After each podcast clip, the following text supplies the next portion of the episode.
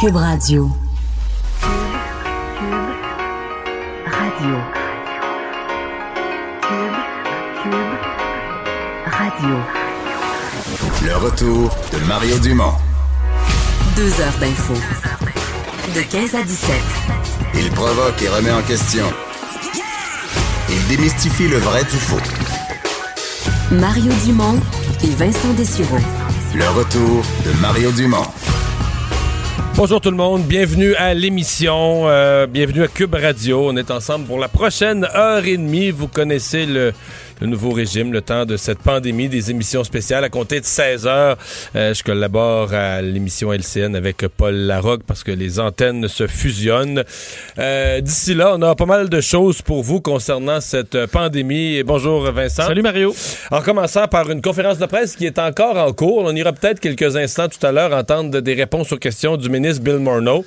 Euh, il vient de donner les explications sur le fonctionnement de son programme de subvention salariale aux entreprises et, entre autres, le, le montant total. Euh, oui, on l'attendait quand même parce qu'on savait, lorsque Justin Trudeau a annoncé cette subvention salariale aux entreprises de soixante-quinze pour cent là, pour toutes les entreprises qui ont vu leur revenu baisser euh, de trente pour cent là, depuis la, en raison de la COVID dix-neuf, on s'est dit, OK, ça va coûter cher. Mais j'ai, mont... j'ai, quand je disais cher ici, là, mettons, il y a deux jours, là, oui. Mettons, j'avais en tête la moitié de ça. Pour vrai? OK. Oui. Bon. Euh, je me ben, disais, ça va coûter trente à quarante millions, ce que je trouvais... Milliards, tu veux dire. Hein? Milliards. Milliards, ce que je trouvais énorme, là, déjà. Ben, là. C'est soixante et onze milliards de dollars, euh, le coût de... C'est évalué, là, de, cette, euh, de ce programme-là. On comprend que ça s'ajoute à la prestation canadienne d'urgence. Ça s- Avec une nuance, quand même, parce qu'il y a des vases communicants, là. C'est, là, on demande aux employeurs de rembaucher le monde. Fait que les gens qui les gens peuvent pas profiter des deux. Là. M. Trudeau était clair là-dessus ce matin. Fait que si tu reçois un téléphone, si tu avais commencé à faire tes démarches pour avoir la prestation canadienne d'urgence, puis que ton employeur te rappelle demain matin en disant « Moi, je reprends tout le monde sur ma sur ma liste de paye, puis même oui. si vous êtes chez vous, je, je vous paye chez vous », tu peux plus demander la, la P C U, tu peux non. plus demander la prestation d'urgence. Il y en a qui sont à, qui ont fait leur paperasse d'assurance euh, emploi, là qui étaient en train de dire ben finalement je vais faire la paperasse pour la, la prestation canadienne, mais là qui vont plutôt être embauchés. Euh, d'ailleurs c'était le message de Bill Morneau aux entreprises là, qui écoutent, soyez prêts à réembaucher, euh, c'est l'objectif de ce programme là. Alors pour vous donner les détails qui viennent d'être donnés là, ça c'est, c'est tout frais là, je l'écoutais euh, il y a quelques secondes à peine.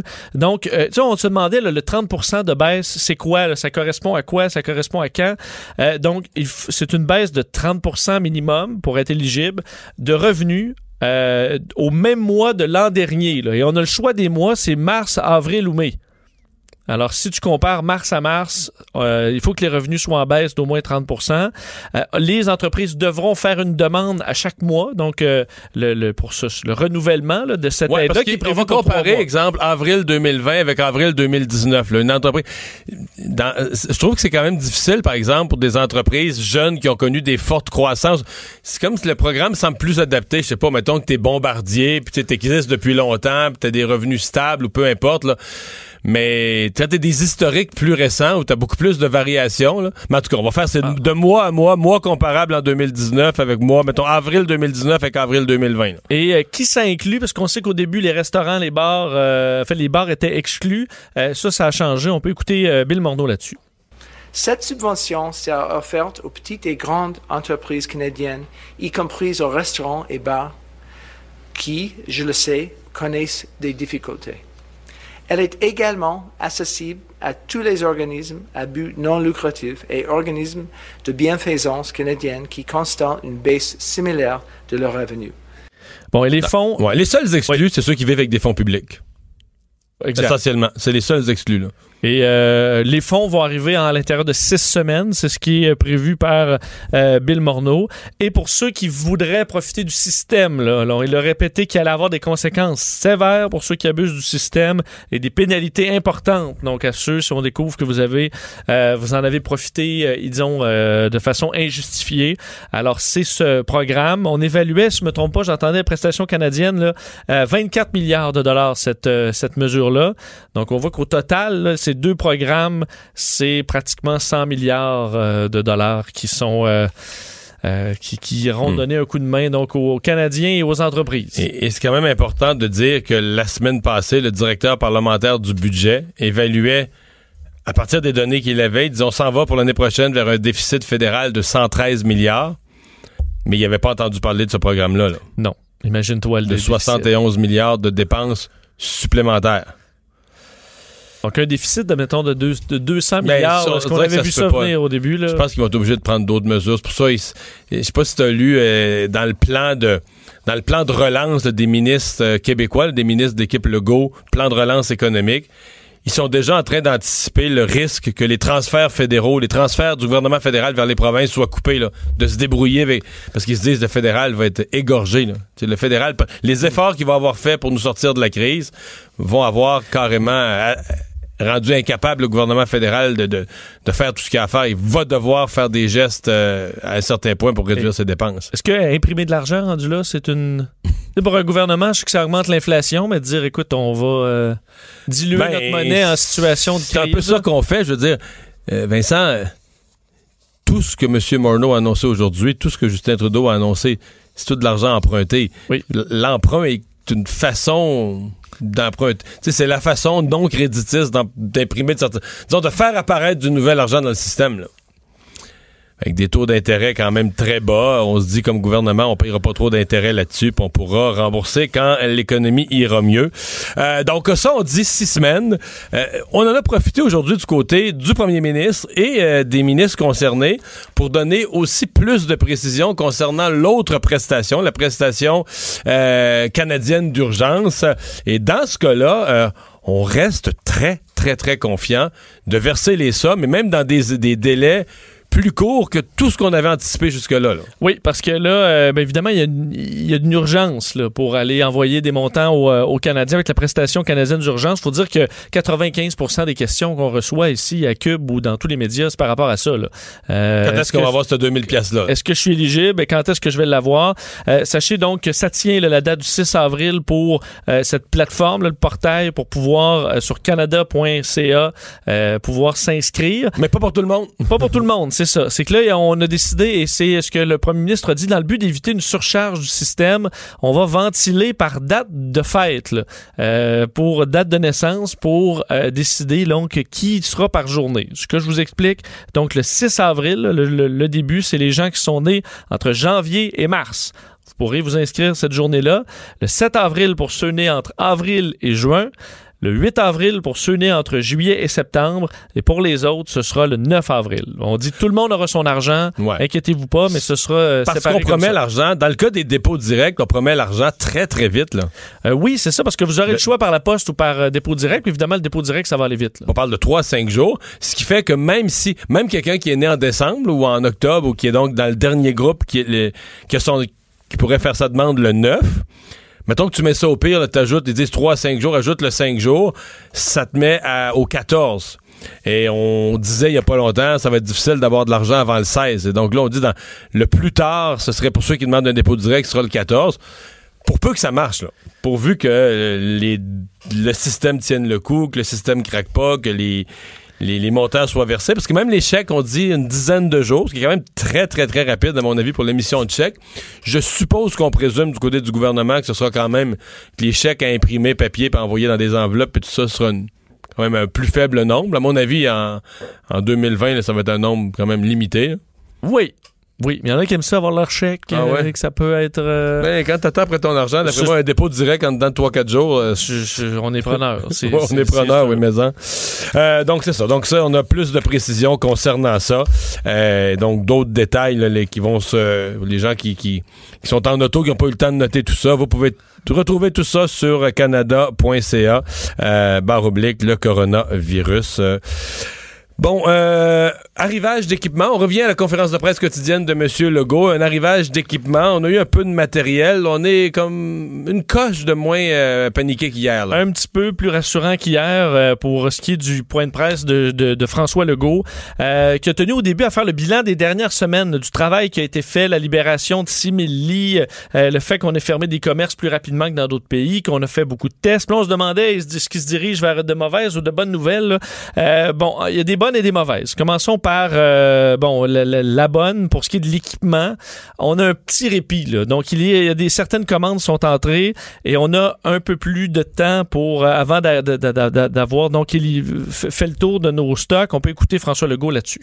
Hier, on a quelques commandes qui sont rentrées, là, puis euh, aujourd'hui, si on regarde les différents euh, équipements de protection individuelle, on en a actuellement pour une semaine. Donc, on a, c'est amélioré par rapport à hier. Bon, alors une semaine euh, mmh. pour ce qui est de les masques je, et les autres. Je, je me suis demandé, est-ce qu'hier, il n'y avait pas, je doute pas qu'il y avait une bonne part de vérité, qu'on n'avait pas beaucoup de matériel, qu'on est limite, puis on l'est encore une semaine, on est encore limite aujourd'hui. Mais c'est pas une sorte d'électrochoc du premier ministre à son réseau de la santé, à dire, regardez, là, on vous le dit depuis le début, faut faire attention au matériel, euh, faut pas le gaspiller, euh, faut pas en voler trois, quatre petites boîtes pour mettre dans sa valise de char en disant, ben regarde, euh, quand les autres en auront plus, moi j'en aurai encore. C'est juste un électrochoc parce qu'on en a, il s'en est quand même consommé beaucoup. Là. On a eu beaucoup de messages de gens qui disent manquer de matériel pour bien se protéger, mais pour consommer en, en, en quatre semaines le matériel d'un an, il en est passé à quelque part. Là. Fait que oui. Je me suis demandé, est-ce que M. Legault hier a pas comme envoyer un électrochoc au réseau de la santé en disant, regardez, c'est pas du niaisage, il faut faire attention au matériel, il faut utiliser vraiment ce qu'on a besoin, puis peut-être même laver les masques N quatre-vingt-quinze. S'il y a un protocole reconnu par l'Université de Hughes qui dit ça se fait, puis c'est sécuritaire, ben on va le faire, tu sais, il faut faire attention, puis... Euh, c'est serré aussi, puis ça c'était quand même inquiétant. Euh, on sait à quel point les tests ça se posait être importants au niveau des écouvillons et des du, de la substance qui sont le, le réactif, donc qui permet de voir si euh, un échantillon euh, contient de la covid dix-neuf ou pas. Là. Euh, et ça, on dit, on commence à être serré, de sorte qu'on va commencer à faire des priorités pour les tests. Euh, ça, ça peut quand même être un peu inquiétant, quoi qu'on a voulu faire assurant en disant que l'on allait cibler les travailleurs de la santé en premier lieu et que, par exemple, on fait éliminer ben moi, certains je pense tests. Faut, il faut qu'on teste beaucoup beaucoup plus rigoureusement les gens qui font des entrées et sorties des C H S L D. Là. La priorité, il faut arrêter la propagation dans des lieux où les personnes les plus vulnérables vivent, vivent regroupées. Là. Oui, d'ailleurs, c'était la grande inquiétude dans le point de presse. Peut-être pour terminer sur les tests, là, on dit que, par exemple, dans une famille, maintenant, s'il y a une personne là, qui habite dans un... Ils sont cinq dans un appartement, il y en a un qui est testé. On considère les cinq comme ayant ouais, la dès qu'ils ont des symptômes, dès qu'ils commencent à tousser, eux autres aussi qui ont des symptômes, on coche. Et ça, on sauve quatre tests, là, comme ouais. ça. Alors, ça, on va se mettre à faire ça. Pour ce qui est des résidences, c'est logique aussi. Oui, là. Tu disais, il, au pire, il y en a un qui ne l'aura pas, là. Mais, euh, mais ouais. on prend pour acquis statistiquement qu'ils en sont. Et tu le disais, là, les résidences, François Legault, dit là, il y a cinq cent dix-neuf résidences sur les deux mille deux cents au Québec. C'est déjà une nouvelle, ça, parce qu'hier, on avait fait le saut quand il nous avait dit quatre cent dix. Il y en a cent de plus. C'est, cent, c'est ça, cent de plus. Alors, euh, là-dessus, il y a une inquiétude. Alors, on sera plus sévère aux entrées et sorties. On demande au personnel, euh, si possible, d'habiter à l'hôtel. Et on va ouvrir des hôtels, des chambres d'hôtel payées par le gouvernement pour que des employés qui le peuvent, on comprend que c'est pas possible dans tous les cas, mais puissent demeurer à l'hôtel, à l'hôtel le plus à l'abri possible dans le but de ne pas euh, contaminer là, un, un milieu de vie de, pour les personnes âgées. On va bonifier le salaire aussi sous peu. Alors, euh, et il n'y a pas de visite. Ça, on est très, très clair là-dessus. Ça, c'est une négociation qui me semble très avancée. Là. Toutes les, euh, les, les, les, les le cas particulier des gens du secteur de la santé qui jouent un rôle dans la COVID, les préposés aux bénéficiaires, où de toute façon, le gouvernement avait déjà annoncé qu'il fallait bonifier leur salaire. Monsieur Legault le dit. Tu sais, quand, quand le premier ministre, en pleine conférence de presse, encore cette semaine, dit oui, oui, eux, on veut bonifier leur salaire. Ça, c'est rare là, que le premier ministre dise ça spontanément comme ça, en parlant d'un groupe, là, on, on va augmenter leur salaire. Alors, moi, je pense qu'on euh, compte en jours là, qu'on va avoir une entente là-dessus. Et évidemment, vous, ceux qui l'ont pas entendu là, doivent l'attendre, le bilan du jour. Là. Alors, le bilan est meilleur quand même qu'hier. Quoi qu'on annonçait quand même deux décès supplémentaires, donc c'est trente-trois le bilan actuel.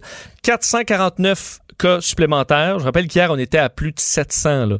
quatre cent quarante-neuf cas, donc on est à un total de quatre mille six cent onze cas. Là où les nouvelles sont quand même bonnes, bien, évidemment, une baisse de cas quotidiens. Il faudra voir si ça dure pour les prochains jours. vingt-neuf personnes de plus euh, hospitalisées. vingt et une personnes de plus, donc trois cent sept. C'est quand même une augmentation qui est assez faible. Et aucun nouveau cas. En, euh, aux soins intensifs. Alors, on est toujours à quatre-vingt-deux. Euh, alors, encore là, au niveau du centre hospitalier, des patients qui se rendent, là, où, disons, leur état dégénère, euh, c'est plutôt euh, positif, là, les nouvelles aujourd'hui. Et, en terminant sur le point de presse de euh, François Legault, euh, les scénarios, là, on sait qu'il y a beaucoup de Québécois mmh. qui disent pourquoi on ne montre pas des scénarios, là, les courbes comme Donald Trump a dévoilé hier ou la Colombie-Britannique le fait déjà. Euh, on a mandaté la santé publique euh, d'arriver avec un scénario le plus possible, le plus probable possible et de nous le mmh. révéler dans les prochains jours. Mais parce qu'il y a deux types de scénarios. Là. Il y a, les gens confondent peut-être. Il y a le scénario du d'essayer d'estimer, un peu comme aux États-Unis qui disent qu'il va y avoir entre cent et deux cent mille décès. Donc le scénario de combien il y aura de, de personnes atteintes, de décès, et cetera, et cetera, et cetera. L'autre, on utilise le même mot, le scénario, mais l'autre type de scénario, c'est les scénarios de temps. C'est-à-dire quand on va avoir le pic, à quel rythme on va avoir la descente du nombre de cas, puis à quel rythme on va avoir un nombre de cas assez bas pour recommencer une vie normale, parce que ça aussi, ça intéresse pas mal de gens. Et ça, ça, ce débat-là, il a été accéléré ce matin par, c'est le National Post, je pense, où un journaliste dit avoir obtenu des documents du gouvernement fédéral qui démontrent que les mesures de confinement, puis tout ça, les mesures annoncées par le gouvernement fédéral, eux, dans leur scénario, ça pourrait durer jusqu'à juillet. Oui. D'ailleurs, François, euh, Justin Trudeau n'a pas nié ça. Là. Il a dit que ça allait être des semaines, voire des mois, ce qui... Ouais. Va dans le même sens. Ouais. Et ça aussi, il y en a qui aimeraient ça avoir une espèce de scénario. Et là, à mon avis, je comprends M. Legault d'être prudent. On le sait pas, là. On le sait pas. Même, même des pays qui, ont, qui sont plus avancés dans la... Mettons les pays européens où la crise a commencé deux, trois semaines avant nous. Si je te demandais, toi, quand tu penses que la France va pouvoir commencer ses activités régulières? Non, ils savent pas. Aucune idée. Aucune idée. Et après ça, ça t'engage. Tu dévoiles une courbe ou une date, mais là, ensuite, là, tu as été pris avec ça. Là, on va dire, ben là, vous n'avez pas livré, alors ça. Que c'est peut-être même pas dû aux actions du gouvernement. Puis c'est pire que prévu, tout le monde vient déprimer. Ah, on nous avait dit qu'on allait recommencer exact. Notre vie régulière à telle date, puis là, c'est plus vrai, puis tout ça, puis... Euh, fait que, bon. Enfin, euh, c'est, c'est, pas, c'est pas facile. Là. On voudrait tous connaître l'avenir, mais on ne le connaît pas. Vous avez entendu parler certainement de ce navire de croisière, l'Anthem of the Sea. C'est un navire qui est euh, un navire de croisière qui est en quarantaine depuis plusieurs jours. Euh, euh, il est euh, sans passagers, mais les quelques mille quatre cents membres d'équipage euh, sont en quarantaine. Ils sont en mer, peuvent pas toucher terre. Euh, il y a une Québécoise qui est à bord et on va lui parler tout de suite. Euh, Jessica Bélanger, animatrice sportive à bord de ce navire. Bonjour. Bonjour. Bon, comment ça se passe? Euh, je dirais que c'est des circonstances qui sont euh, sans précédent bon, pour, euh, pour tout le monde ici à bord. C'est de, de plus, plus en plus que ça avance de jour en jour. Euh, c'est, ça, devient, ça devient difficile, ça devient stressant. Euh, mmh. C'est vraiment... très, très particulier, euh, ce qu'on vit ici. Euh, okay. Racontez-nous, ouais. les, racontez-nous les, les derniers jours, là, ce que vous avez euh, vécu. Comment vous vous retrouvez, euh, groupe d'employés, plus de, plus de touristes, plus de passagers à bord? Comment vous êtes retrouvés dans cette situation-là? Euh, ben là, ça fait présentement dix-sept jours. On est à notre dix-septième journée en mer, euh, sans passagers. Euh, Donc, vous avez descendu euh, vos passagers où? À New York, euh, initialement, euh, donc euh, il y a dix-sept jours déjà. OK. Et pourquoi, à ce moment-là, le, les membres du personnel sont restés à bord? Parce que là, les croisières étaient arrêtées, touristes, du point de vue touristique, on faisait plus de croisières. Qu'est-ce qui a fait que le personnel, ils vous ont gardé à bord?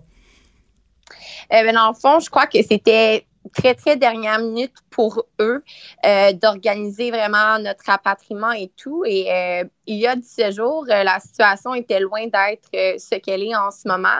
C'est vrai. Donc, euh, au départ, la compagnie a dit, il y a dix-sept jours, qu'on était pour annuler euh, tout, toute croisière pour une période de trente jours. Euh, évidemment, là, c'est plus le cas. Il, on a appris, euh, là, je crois, cinq ou six jours qu'ils allaient euh, annuler pour un nos trente jours, donc pour un total de soixante jours. Et ça, c'est si la situation s'améliore. Donc, c'est pour ça que eux, au départ, leur plan, c'était de nous garder à bord euh, pour trente jusqu'à la jours. Reprise des activités. Mais là, ça, ça commence à faire long. Oui, bien là, c'est surtout qu'on a appris qu'il n'y aurait pas de reprise, c'est ça, avant soixante jours. Donc, euh, il y a quelques jours, ils ont, ils ont mis un terme à nos contrats. Ils nous ont donné la possibilité euh, de nous renvoyer, donc dans le fond, dans, dans nos pays, à la maison, ou de rester à bord euh, en nous donnant encore une fois bon, euh, de l'Internet gratuit, d'être nourri, logé, sans frais. Donc, mais au moins, de la nourriture, est-ce qu'il y en a à l'infini? Est-ce qu'il y en a, est-ce qu'il y en a sans, sans, sans s'épuiser? Eh bien là, c'est ça qui commence à devenir une, un problème, une inquiétude. C'est que là, ça fait dix-sept jours qu'on n'a pas été capable de, de ramener de la nourriture sur le bateau parce qu'on est près des côtes de la Floride actuellement. On était censé être à Miami hier pour accoster et euh, le port de Miami a refusé euh, que l'on accoste. Donc, euh, hier, ce qui s'est passé, c'est qu'on a un bateau de, de la même compagnie qui est venu près de nous euh, puis qui nous a transféré de la nourriture et de l'équipement Euh, par bateau de sauvetage, dans le fond. Okay. Euh, donc, mais ouais, c'est ça commence à être euh, un peu, oui, inquiétant et c'est surtout aussi que c'est assez spécial. Là. Mais vous, si vous aviez le choix, vous souhaiteriez quoi, là, présentement? Si on vous donnait la possibilité, euh, vous, vous, vous voulez revenir au Canada? Vous... Euh, ben moi, quand on m'a donné le choix, j'ai décidé de rester ici. La raison est que j'ai vu les vols euh, qui s'offraient à moi, puis c'était des vols, bon, évidemment, aucun vol direct pour le Canada. Euh, donc, des vols avec plusieurs escales dans des, a- dans des aéroports aux États-Unis. Euh, donc, c'est sûr que moi, pour moi, c'était de prendre la chance euh, de, de prendre, de, d'avoir le virus et de le ramener avec moi au Québec. Et c'est pas une, quelque chose que je voulait faire. Présentement, donc, dans les employés, il y, y, no... y en a pas qui sont testés positifs présentement dans les employés. Euh, oui, on a avez, okay. de ce con... ouais, on a on a quelques cas confirmés à bord. Euh, on en avait un de confirmé, euh, mais là, euh, ça l'a monté à plusieurs, mais le capitaine nous a pas encore dit euh, le nombre parce que Oups. là. Oui, parce que là, depuis, ça fait deux jours qu'en ce moment-là, on est complètement confinés. Donc, ils nous ont mis dans des, dans des chambres, dans des cabines de passagers. On a dû vider nos cabines personnelles, euh, tout, tout, tout vider. Puis, on a été placés individuellement dans des cabines de passagers, mais on ne peut pas sortir. Donc, euh, OK, donc ils vous, ont sorti, ils vous ont sorti des cabines réservées généralement au personnel. Euh, et ils vous ont envoyé dans des cabines de passagers pour que vous soyez isolés, un par cabine, mais on n'en sort plus, là. Donc, on vous amène la nourriture, là. Oui, donc on est, on est complètement, complètement enfermés. Euh, la bonne chose, par contre, c'est qu'au moins, ils nous ont donné tous des cabines avec un balcon. Donc, au moins, on peut avoir accès à de l'air frais et euh, de, la, de la lumière du jour parce que les, nos cabines à nous, de mon équipage, euh, on n'a pas de fenêtre. On est complètement enfermés. Donc, au moins... Euh, on a accès à de la lumière, mais euh, ouais, on n'a aucune possibilité de sortie. Ils nous livrent notre nourriture à notre porte. Euh, puis, euh, tu, tu prends ton mal en patience, puis euh, t'attends. Donc, c'est sûr qu'on est, on est un peu coupé de qu'est-ce qui pourrait se passer euh, autour du bateau euh, en ce moment, malheureusement. Donc, ce que j'entends, tout ce que vous me dites, là, à part que bon, vous, a, vous avoir installé dans une, une, une chambre isolée, on vous donne pas énormément d'informations sur ce que sont les hypothèses. Qu'est-ce qui pourrait arriver, mettons, au cours des trois, quatre, cinq? Parce que je pense que la compagnie ne doit pas vouloir garder ça en permanence comme ça. Ils doivent chercher des solutions, mais ils vous le partagent pas beaucoup. C'est quoi les, c'est quoi les hypothèses, là? Euh, je dirais que les, les informations viennent euh, par compte-gouttes ces derniers jours. Le capitaine fait normalement une à deux annonces euh, par jour. Euh, hier, de ce qu'il disait... Euh, il n'y avait encore pas d'informations sur quand on serait capable d'accoster dans, dans un port. Euh, donc, euh, parce qu'il y avait... Hier, on était censé être à Miami. Ils nous ont refusé qu'on accoste. Mais hier, il y avait plus de huit cents personnes qui avaient des vols qui étaient censées euh, retourner à la maison. Et évidemment, on s'est fait placer en confinement et euh, le port de Miami a dit non, non, non, il n'y a personne qui débarque. Donc, ça s'est pas passé. Puis, euh, lorsque que le capitaine a fait une annonce hier, euh, il semblait pas savoir. Euh, ben, il l'a dit carrément. Il dit on, on travaille fort pour être capable de, d'accoster et de laisser les gens qui souhaitent euh, revenir à la maison euh, partir du bateau. Mais il n'y avait pas d'information. Ça serait quand. Donc, euh, eh bien. Fait que c'est toute une expérience que vous euh, vivez. Ben, merci de nous avoir parlé. On vous souhaite surtout la, la meilleure des chances, que les, les meilleurs euh, scénarios finissent par dénouer tout ça. Merci beaucoup. Puis, oui. Continuez de rester à la maison pour qu'on ait, nous, la chance, justement, de retourner à la on maison. On retient ça. Également. Merci, au revoir. Merci beaucoup, au revoir. Jessica Bélanger, donc, euh, qui fait de l'animation à bord d'un navire de croisière, mais là, ils sont depuis dix-sept jours en quarantaine, euh, plus de ports qui veulent les prendre. Quelle histoire, quand même. Hein? Ouais. Parce qu'au début, je comprends que tu dis, ah, ben, OK, on va être toute ouais, la ben, gang sur un bateau vide. Ouais, les premiers jours, on ce va que je crois comprendre, c'est que, ouais, c'était, c'était cool, là. On va profiter des installations, et là, t'apprends, ah, il y a eu un cas. Et là, tout le monde enfermé. Euh, au moins, je comprends qu'ils ont des chambres avec des balcons. Plus de ports qu'ils veulent prendre. Plus de ports, plus de, plus d'emplois pour la plupart. Euh, c'est, c'est un chaos. D'ailleurs, peut-être une parenthèse sur les navires, là, parce que ça devient un véritable casse-tête, le U S S Theodore Roosevelt, euh, navire de guerre, évidemment. Mais j'ai, euh, j'ai pas vu qu'ils étaient débarqués à Guam, là, pour se mettre mais, en quarantaine. Exact. Ils, sont à, ils arrivent à Guam. Euh, on s'apprête à évacuer, d'ailleurs, la plus grande partie de l'équipage, mais il y a un problème, parce qu'à l'île de Guam, là, eux, veulent pas contaminer leur, euh, leur population, leur population non, non plus. Ils doivent pas avoir les installations non plus hospitalières, sanitaires, pour accueillir autant de monde, là. En fait, là, ce qu'on dit, c'est que les gens qui, qui ont des cas, parce que là, le navire, eux, là, ils ont fait, il faut dire, le quatre mars dernier, un arrêt au Vietnam, alors qu'il y avait des cas. Euh, l'armée avait été critiquée pour ça, mais on avait répondu qu'il y avait peu de cas, puis il n'y avait pas de danger. Mais et ils ont rentré la maladie dans le bateau. Ils ont rentré la maladie dans le bateau, puis on sait ce que ça fait dans un bateau. C'est pas très long. En plus, ils sont quatre mille euh, marins là, dans des, des, des baraques. On s'entend des chambres avec plusieurs personnes. Alors, le navire s'est mis à faire le tour. On parlait de trois cas au début. On, on dit moins d'une centaine, mais moins d'une centaine, ça peut être quatre-vingt-dix-sept cas. Là. Et euh, ça commence à faire le mais tour. Mais c'est probablement plus là, si ça a c'est... commencé à se propager, parce que les symptômes vont sortir. Mais... il faut que tu isoles des gens, mais là, il faut que tu passes par les mêmes petits couloirs. Alors là, euh, à Guam, on veut débarquer ceux qui sont atteints euh, dans la base qui est là. Ceux qui ne sont pas atteints vont être testés et euh, envoyés sur l'île, mais on doit garder des gens dans le bateau, même si on ne peut pas tout désinfecter. On voit que c'est compliqué, mais c'est un bateau, un navire nucléaire, euh, euh, c'est un porte-avions, donc euh, ça a une valeur inestimable pour l'armée américaine. Donc, il faut que tu gardes ce bateau-là, euh, le, le, un réacteur nucléaire, tu ne peux pas juste mettre ça à off, puis euh, fermer, barrer les portes, puis t'en aller. Ça prend des employés qui gardent le navire et ça rend ça très compliqué en, en, en période de paix, là, mais de garder un navire comme ça en pleine pandémie. Bon, euh, dans les euh, mesures qui ont été annoncées aussi aujourd'hui, les nouvelles mesures, il y a ces notions de points de contrôle. Avant, on avait huit régions, et dans ce cas-là, c'était des régions entières, le Bas-Saint-Laurent, la Gaspésie, le Saguenay-Lac-Saint-Jean, des régions complètes qu'on avait fermées samedi.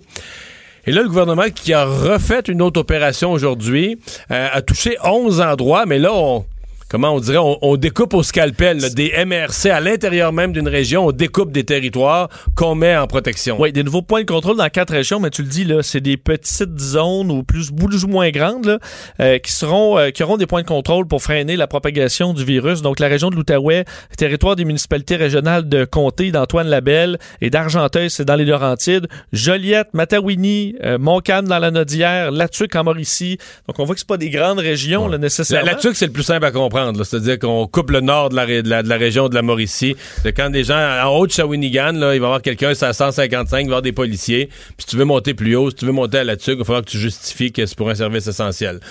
Euh, dans le cas, dans, dans plusieurs cas, on a l'impression qu'on sépare un peu le, le rural des villes. On dit qu'il y a plus de cas en ville, puis on veut séparer les populations rurales, donc euh, qu'il n'y a pas de, pas de transfert entre les deux qui sont pas, qui sont pas utiles. Et en même temps, c'est un peu là, à l'intérieur. Partout à travers la province, on demande de ne pas se promener de région en région, donc la règle ouais, fonctionne. Faire ça, c'est un peu avouer que les gens ne respectent pas la règle. Exact.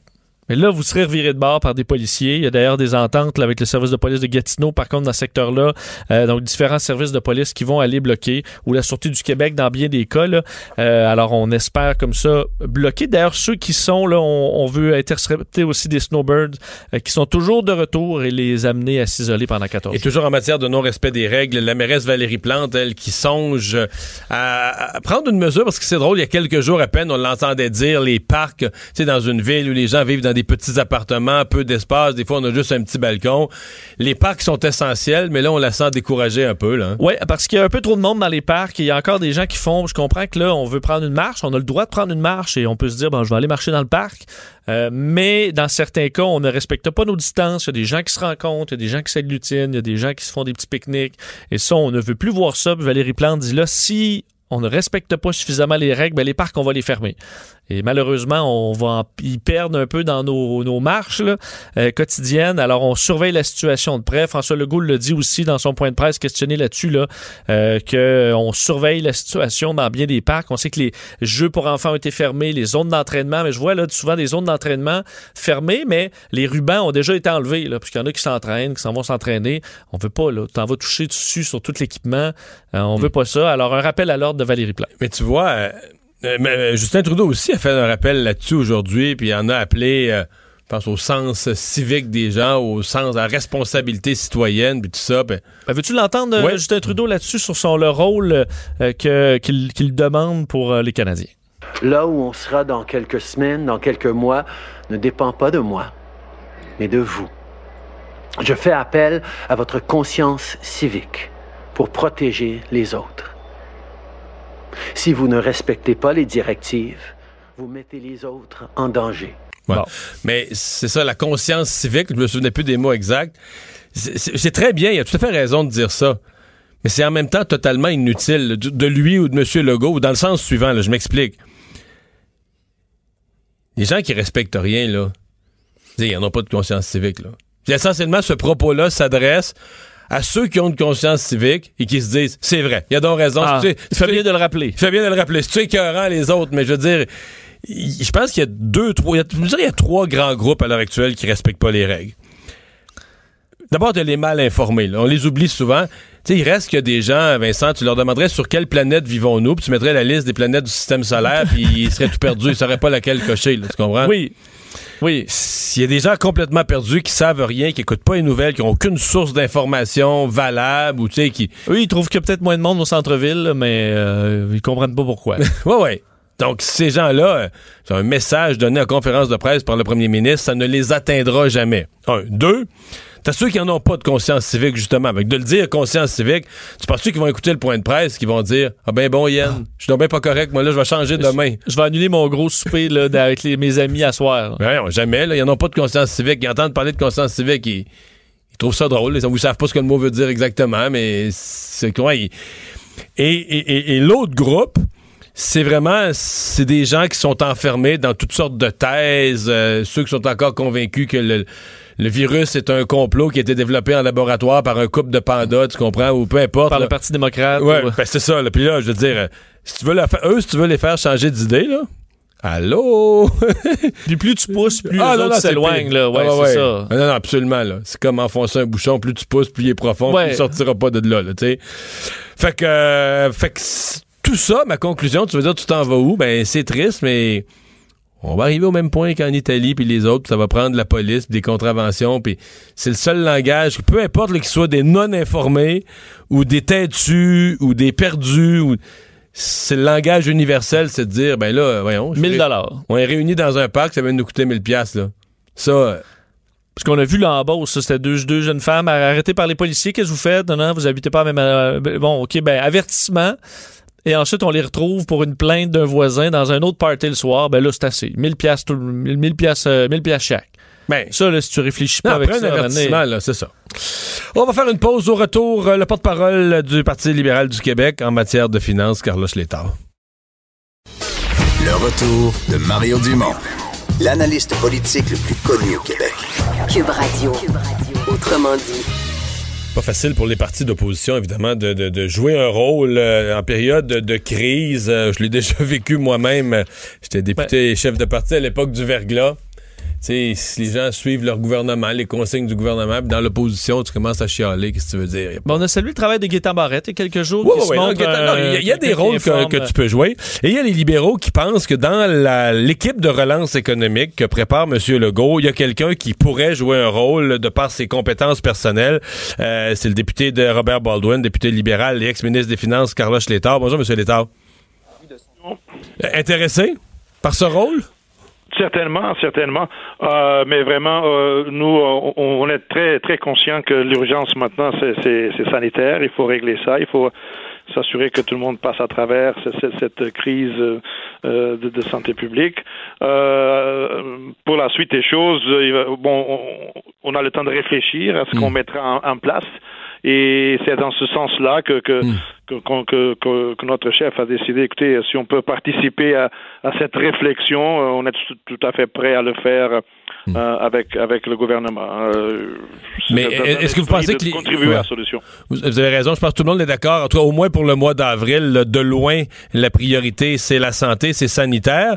Mais qu'il y a des ministres à caractère économique, et peut-être d'autres joueurs comme vous, mais que des gens commencent déjà, ceux qui n'ont pas les deux mains dans le, les affaires liées au réseau de la santé, commence déjà à penser à ce que sera l'économie après, comment on va la relancer, comment on va réparer les dommages causés par la crise. Euh, ça vous paraît pertinent de le faire ou d'y réfléchir au moins dès maintenant? Ah oui, tout à fait, parce que euh, il ne faut pas se le cacher. Euh, bon, c'est l'urgence sanitaire, donc ça c'est, c'est, c'est primordial, mais il faut aussi comprendre que, que l'économie euh, que nous allons retrouver euh, euh, de l'autre bout de l'urgence sanitaire euh, va être complètement différente de celle que nous avions euh, au mois de janvier et février. Mmh. Euh, il ne faut pas penser que c'est un retour, qu'à un moment donné, on va prendre le, le, le switch, là, on va mettre tout à, tout à on et voilà, on, on, on repart la machine. Non, malheureusement, ça ne marchera pas, pas simple comme que ça. Monsieur Létard, on, quand vous êtes lancé en politique, on vous présentait comme un des prévisionnistes solides mmh. là, du, du Canada. Vous arriviez du monde bancaire. Euh, vous avez suivi l'économie du Québec, du Canada et du monde depuis des décennies. Mmh. Il n'y a pas de précédent. Il n'y a rien, par exemple, de ce que vous, vous avez observé ou connu qui, qui, qui, qui sert de référence à ce qu'on voit maintenant. Là. C'est, il me semble que c'est totalement sans précédent. Totalement, totalement. Et des fois, on fait, on, on fait des, des, des comparatifs. Bon, euh, il y a eu la grande crise financière deux mille sept deux mille huit, il y a eu le, le, la grande dépression euh, dans les années trente. Euh, non, non, ça n'a absolument rien à voir. C'est un, ce qui se passe maintenant, c'est, bon, les économistes appellent ça un supply shock, donc un, un choc de l'offre, mais un choc de l'offre qui a été largement dicté par les gouvernements. Ce sont les gouvernements qui, qui, qui ferment l'économie. Euh, on n'a jamais vu ça. Euh, et il faut le faire, là. Euh, soit, il faut le faire pour, pour qu'on puisse... Pour des raisons sanitaires, pour des raisons hautes, c'est ça. C'est ça, c'est ça. Donc, il faut le faire. Après ça, la question, c'est... Bon, maintenant, OK, fine. Comment on, on repart euh, la machine et sur quelle base on va la, la, la repartir? Je donne un, un exemple très, très concret. Par exemple, dans le secteur manufacturier, au cours des, des, des, des vingt trente dernières années, un énorme mouvement d'intégration des chaînes d'approvisionnement euh, au niveau globalement. Euh, là, on a vu euh, récemment, évidemment, que ces chaînes-là sont, sont, sont brisées. Euh, alors, comment est-ce que le secteur manufacturier, dans son ensemble, va se, se, se, se, se réinventer, sachant, sachant que, que ces chaînes d'approvisionnement ne, ne, ne reviendront pas à ce qu'elles étaient euh, auparavant. Tout, tout le système qui a été développé là, pour les, les stocks, par exemple, les inventaires euh, just-in-time, ben là, il va falloir s'ajuster à cette nouvelle réalité. Donc ça, c'est juste un des exemples. Il y a des exemples dans tous les secteurs d'activité économique. Mmh. Monsieur Létard, euh, comme ministre des Finances, vous avez rétabli, euh, vous avez éliminé le déficit, rétabli les finances du Québec. Moi, j'ai applaudi. Il y en a qui ont trouvé ça trop dur, qui ont dit c'est de l'austérité, mais peu importe. Vous avez prouvé votre intérêt pour les finances publiques. Mm-hmm. Qu'est-ce qui va arriver à Ottawa? Vous avez vu, le, le directeur parlementaire du budget nous disait la semaine passée, le déficit, là, il l'évalue pour l'année prochaine à cent treize milliards, mais ça, c'était avant, avant. le programme qu'a annoncé aujourd'hui le ministre Bill Morneau, que lui évalue à soixante et onze milliards ouais. supplémentaires. Puis là, je pose la question en deux temps. Est-ce que vraiment on n'a pas le choix de dépenser autant pour sauver l'économie? Puis deux, ben... Qu'est-ce qu'on va faire après? Comment, comment on sort de déficit de, de cette ampleur-là? Jusqu'à quel point le Canada oui. peut, peut emprunter, peut faire un déficit? Est-ce qu'il y a une limite? Bon, euh, théoriquement, il y, y a toujours des limites. Là, on ne peut pas dépasser... Euh, euh, on peut parler de toutes sortes de ratios, mais, mais je pense que ça ne vaut même pas la peine maintenant de, de faire ces analyses-là. Euh, je vous dirais deux choses. D'abord, euh, le gouvernement doit le faire. Ouais. Et oui, on va, on va avoir un déficit, je ne sais pas, de, de, de cent cinquante milliards, euh, même plus. C'est vraiment des, des chiffres qui... C'est probable. il, il, y a, il, y a eu, il y a un mois, on dirait, mais, mais voyons donc, euh, vous, vous rêvez ou quoi. Euh, donc, il, va, il faut le faire. Maintenant, est-ce qu'on peut le faire? Moi, je pense que oui, pour deux raisons. D'abord, le gouvernement fédéral a toujours une carte de crédit triple A. Donc, vraiment, l'accès euh, du gouvernement canadien au marché financier, c'est, cet accès-là est, est, est excellent. Euh, et donc, oui, on peut aller emprunter euh, cinquante, cent, deux cents milliards, on peut le faire. Et deuxièmement, on peut le faire aussi, non seulement parce que la cote est triple A, mais parce que le gouvernement, le gouvernement fédéral a aussi une banque centrale, donc la Banque du Canada. Et la Banque du Canada a déjà euh, donné tout, toutes les indications qu'elle est prête à soutenir les programmes d'emprunt gouvernementaux si jamais euh, euh, les, les marchés financiers se ferment. La, toute fin pratique, la Banque centrale est prête à, à financer le gouvernement s'il faudrait le faire. Donc, donc, ça peut se faire, mais vous avez aussi raison qu'une fois l'urgence passée, Euh, ça, c'est une des choses auxquelles on doit réfléchir aussi à plus moyen terme. Bon, comment on va résorber tout ça? Comment est-ce qu'on... Quelle est la, la, la, la fameuse exit strategy dont parlaient toujours les, les économistes? Comment on va... Comment on va... On se sort de ça, là. C'est ça. Et ça, il faut y réfléchir d'ores et déjà. Euh, à, comme ce qu'on fait pour la, pour la santé publique, faire des scénarios. Je pense qu'on peut aussi, euh, d'ores et déjà, le, les, les, les, les, les départements de finances, les économistes, commencer à réfléchir à la fameuse sortie de crise ouais. d'un point de vue financier. M. Létard, c'est infini, les adaptations qui vont être à faire après, mais l'économie, c'est aussi l'humain, là. Euh, oui. Il y a toute une génération, là, je pense à mes enfants, puis même les gens un peu plus vieux, là, dans la, la, la, la jeune trentaine, qui n'ont rien connu d'autre dans leur vie qu'une période où il y a pénurie de main-d'œuvre. On cherche du monde, donc euh, tu peux quitter ton emploi n'importe quand. Si l'employeur organise pas bien les horaires, peu importe, tu, tu, tu, tu laisses ton emploi, tu vas en trouver un autre. Il euh, y a une génération qui va débarquer soudainement dans un monde qu'ils n'ont ni connu ni imaginé, hein, un, un monde de chômage, un monde où beaucoup de gens sont sans emploi. Et peut-être que ça va se replacer, mais on va avoir une phase où des gens vont connaître une situation qu'ils n'ont jamais connue. Ah, tout à fait. Je pense que le, le, le taux de chômage, et je ne vais pas donner des, des chiffres parce que c'est impossible de, de faire des prévisions de taux de chômage, mais disons qu'il va être euh, bien au-delà de cinq pour cent, n'est-ce pas? Euh, et, ah, moi, je pense qu'il va être plus autour de quinze là, à terme. Là. Peut-être, peut-être temporairement, là, mais pour quelques mois, euh, j'ai peur que ça va être laid. Non, même après ça. Même après ça, je pense que d'ici ah, oui. un an, si on se projette, dis, disons, le, le mois d'avril deux mille vingt et un, Euh, encore une fois, c'est très hasardeux de, de se lancer dans des donc, projections vous, comme oh, ça. Mais je vous arrête, et... vous ne croyez pas donc au scénario à la Donald Trump, là, le, l'économie qui skyrocket, là, qui revient à une vitesse euh, instantanée, tout se replace, vous ne croyez pas à ça du tout, vous? Non, non, non, pas du tout. C'est... Bon, c'était le même Donald Trump qui disait que tout allait repartir euh, à Pâques. Euh, non, ça, ça, ça fait partie du même genre de... de... Combien, qu'est-ce qu'il avait dit? Il avait dit euh, « that's aspirational ». C'est un, il, il aspire à ça, mais, mais non, ça ne va pas arriver.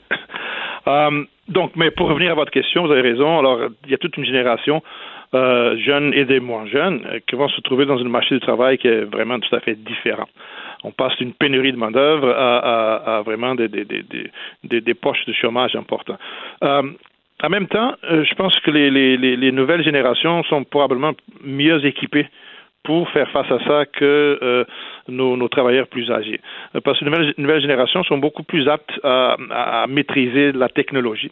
Euh, et je pense que l'économie de, de demain, l'économie qui sortira de cette crise, euh, va être une économie bien différente et où la, la, la place de la technologie, des moyens de communication, l'Internet, toutes ces choses-là, va être euh, vraiment primordiale. Alors, moi, je pense que les jeunes vont quand même réussir à se, à se, à se replacer. C'est surtout les, les travailleurs, euh, les travailleurs, disons, de, de cinquante ans et plus, euh, dans le secteur manufacturier, mais d'autres secteurs aussi. Euh, qu'est-ce, qu'est-ce qui va se passer pour eux? Ça, ça, ça, c'est un problème, à mon avis. Et là, il faudrait aussi profiter, dans cette réflexion-là, qu'on réfléchit tous à voix haute, euh, on pourrait peut-être profiter de ce moment où les gens ne travaillent pas, mais ils vont quand même recevoir, euh, on a vu aujourd'hui le programme de M. Monsieur, monsieur Morneau et tout ça, donc vont recevoir un certain revenu. Il faudrait peut-être profiter de cette occasion pour mettre en place des programmes de, de formation. Oui, pas gaspiller euh, le temps, là, pas gaspiller ces exact. mois-là au moins.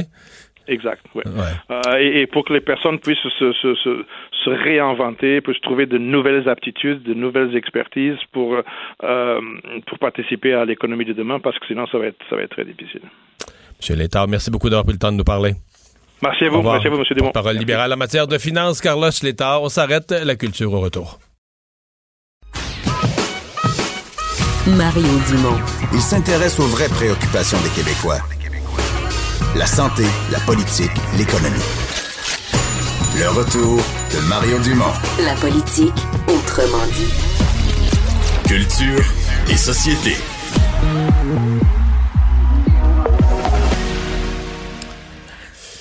Bonjour Anaïs. Allô. Alors, euh, tu nous parles aujourd'hui de Martin Juneau. Absolument, Martin Juneau euh, qui va collaborer avec les pains Bon matin. Donc ça, ça va commencer le trois avril, ce vendredi. Il va y avoir quatre courtes vidéos. Martin qui va vous montrer et qu'est-ce que vous pouvez faire avec du pain. On réinvente. On peut faire des toasts. Oui, mais on peut faire des toasts, mais on peut faire ben, ben, ben bon. d'autres choses. Ouais. Du pain doré. Mario, du pain doré. Là, justement, on peut aussi faire un pain. On peut, mes enfants appellent ça une toast, pas toast. C'est juste du pain avec du beurre. Ça, c'est bon. Puis tu rajoutes ah. un peu de sucre. Du sucre. C'était écœurant. Excusez-moi. Ah, ah. c'est, c'est vraiment bon. Mais tu fais toaster le, la toast. Donc, euh, oui, tu mets du beurre. Faire des grilled cheese. Je suis rendu à quatre. Ben oui. Ben là, justement, tu vas être rendu à cinq, six, sept, huit. Voici une des choses que vous pourrez faire avec Martin Juneau. On a décidé éviter de faire des espèces d'hommages à plein de choses qu'on connaît, donc utiliser des codes relativement connus de bourses qui sont vraiment populaires. Donc, par exemple, une pizza. Euh, fait que, c'est sûr qu'on pourrait faire une tartine avec euh, avec de la sauce tomate, mais là, moi, mon but, ça a été de comme d'aplatir une tranche de pain le plus possible avec euh, avec un rouleau à pâte. Là, on, on imagine, là, dans, moi, dans le temps de ma mère, elle me racontait qu'il faisait des fois des toasts avec de, des fers à repasser, admettons, là, tu sais, vraiment pour les aplatir comme il faut. Fait que là, c'est un petit peu ça, ma démarche, dans le fond, c'est prendre un rouleau à, à pâtisserie, puis euh, d'aller chercher une, l'épaisseur d'une feuille de papier, le faire dorer ça, puis ensuite de voir... Là, Horacio Arruda, son message de... passe vraiment, on n'est pas juste à aplatir la courbe, on est rendu à aplatir les tranches de pain. Ah, mais ça fait une pizza, une croûte mince, ben avec ouais, une toast. Mais oui, il fait des s'mores aussi, puis Martin me disait que c'est difficile pour lui parce qu'il est habitué. Tu sais, c'est un, un chef, donc pour lui, travailler vraiment des choses de base avec ses filles, exemple, à la maison, c'est difficile. Il me disait, les filles, il me semble, sont toujours dans mes jambes. Donc même pour lui, ça a été un défi de faire des recettes simples, simple, simple. J'en échappe mon cellulaire pour... C'est rare, j'ai mon téléphone en studio, mais c'est pas que je vais vous lire quelque chose après qui est très drôle. Donc, bref, ça sort ce vendredi, le trois avril, sur le, le, les réseaux sociaux de Bon Matin les Pins. Euh, t'as un montage pour nous, des, euh, on écoute beaucoup les points de presse, souvent ouais. C'est des mauvaises nouvelles, mais t'as... retrouver du drôle là-dedans. C'est du bonbon, Vincent. J'ai vu passer ça sur Facebook. C'est Zone Rétro euh, qui a fait un montage des meilleurs moments euh, des points de presse dans le dernier mois. Je me suis permis d'ajouter quelques petites choses qui se sont produites dans la dernière semaine notamment. Alors, ça sonne comme suit. Puis la peur, là, elle fait faire des affaires qui n'ont pas de crise de bon sens. Le ministre le dit, là. Le ministre le dit. Premier. Oh, oh, oh, ouais, hein? Premier ministre. Le, ah oui, excusez-moi, le... le, le Le, le, le... Comment on dit, Seigneur? Excusez-moi, monsieur le premier ministre. Euh... J'ai le goût de reprendre la chanson de Jean-Pierre Ferland, là. Envoyé à maison. Moi, là, en fin de semaine, juste par exemple, là, j'ai besoin de cuisiner, là. Je vais me faire des tartelettes portugaises, OK? Je, je suis en train d'essayer des nouvelles recettes. Bien, ça va me donner un plaisir parce que j'ai jamais le temps de faire ça. Là, comme vous, j'espère qu'on va me laisser un peu de temps en fin de semaine. Il y a des échanges de produits biologiques qui peuvent se faire aussi des fois, si vous me permettez l'expression. C'est peut-être le temps euh, de reporter nos échanges de produits biologiques à un autre moment donné. La campagne va s'appeler « Propager l'info », c'est-à-dire, je me reprends, « Propage l'info ». Pas le virus. Euh, Sophie euh, est, euh, est agrippée. Toutes les mesures sont en prise pour assurer euh, que euh, c'est tout à fait contrôlé et que euh, tout le monde qui traverse par là euh, sera en quarantaine pendant quarante jours. Habituellement, quand on s'assoit dans un banc public, on ne le lèche pas. On s'assoit avec nos fesses. Le pantalon, mettons qu'il y a des sécrétions qui se sont mises là, on va le changer, on va se laver. Quand on l'aplatit, hein? Ben là, vous allez avoir un plat. You have to do some exercise, so have a walk, but sometimes a glass of wine may help.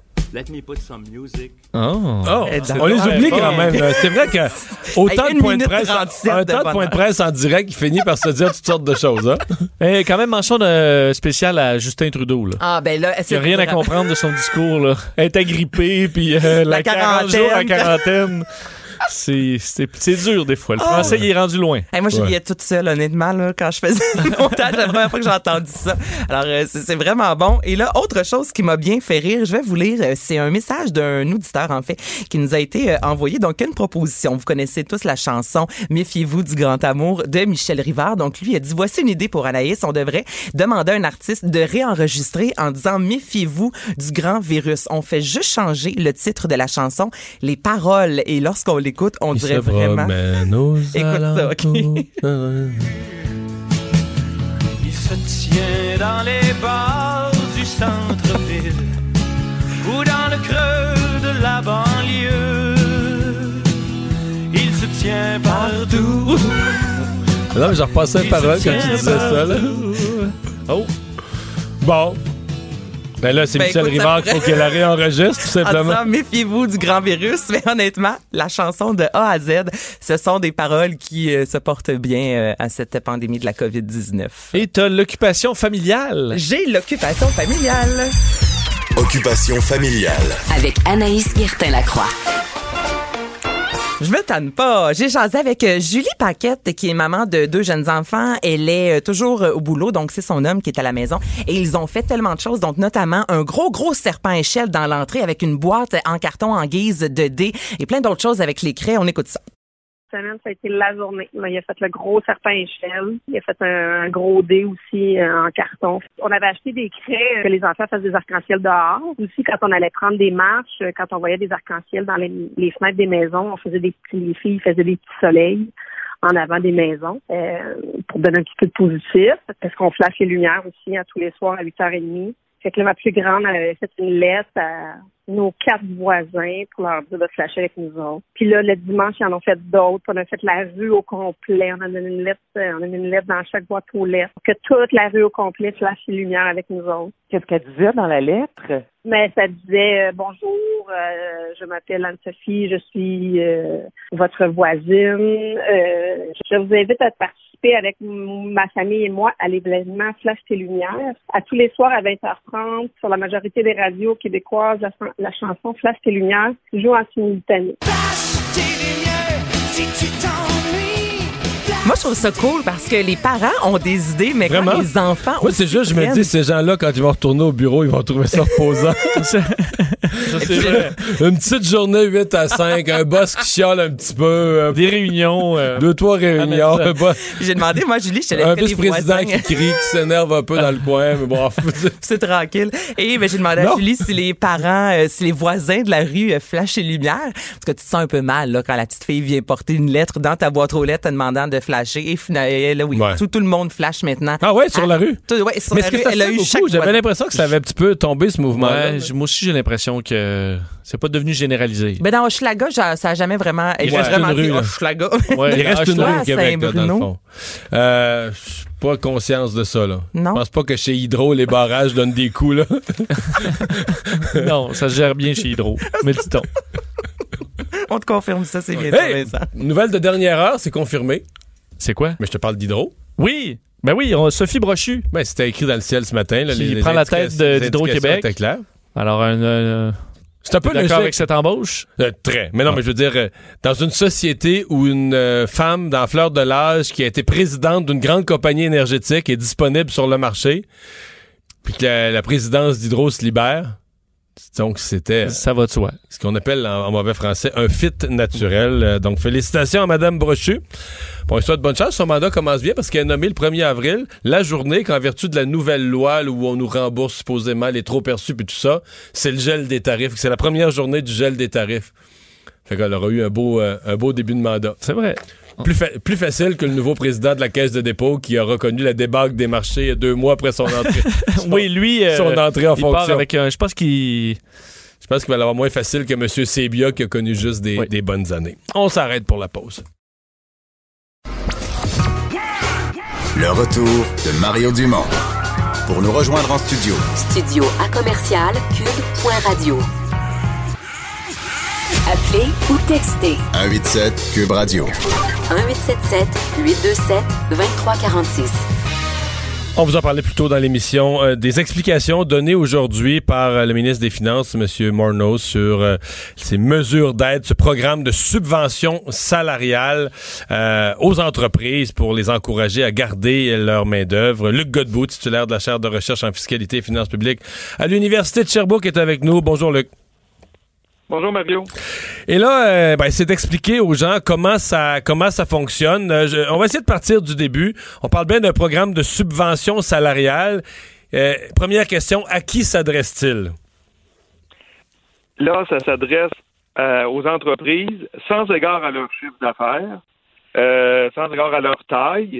Donc, société, ça s'adresse même aux organismes sans but lucratif et ça s'adresse également aux organismes, sans, euh, organismes de bienfaisance.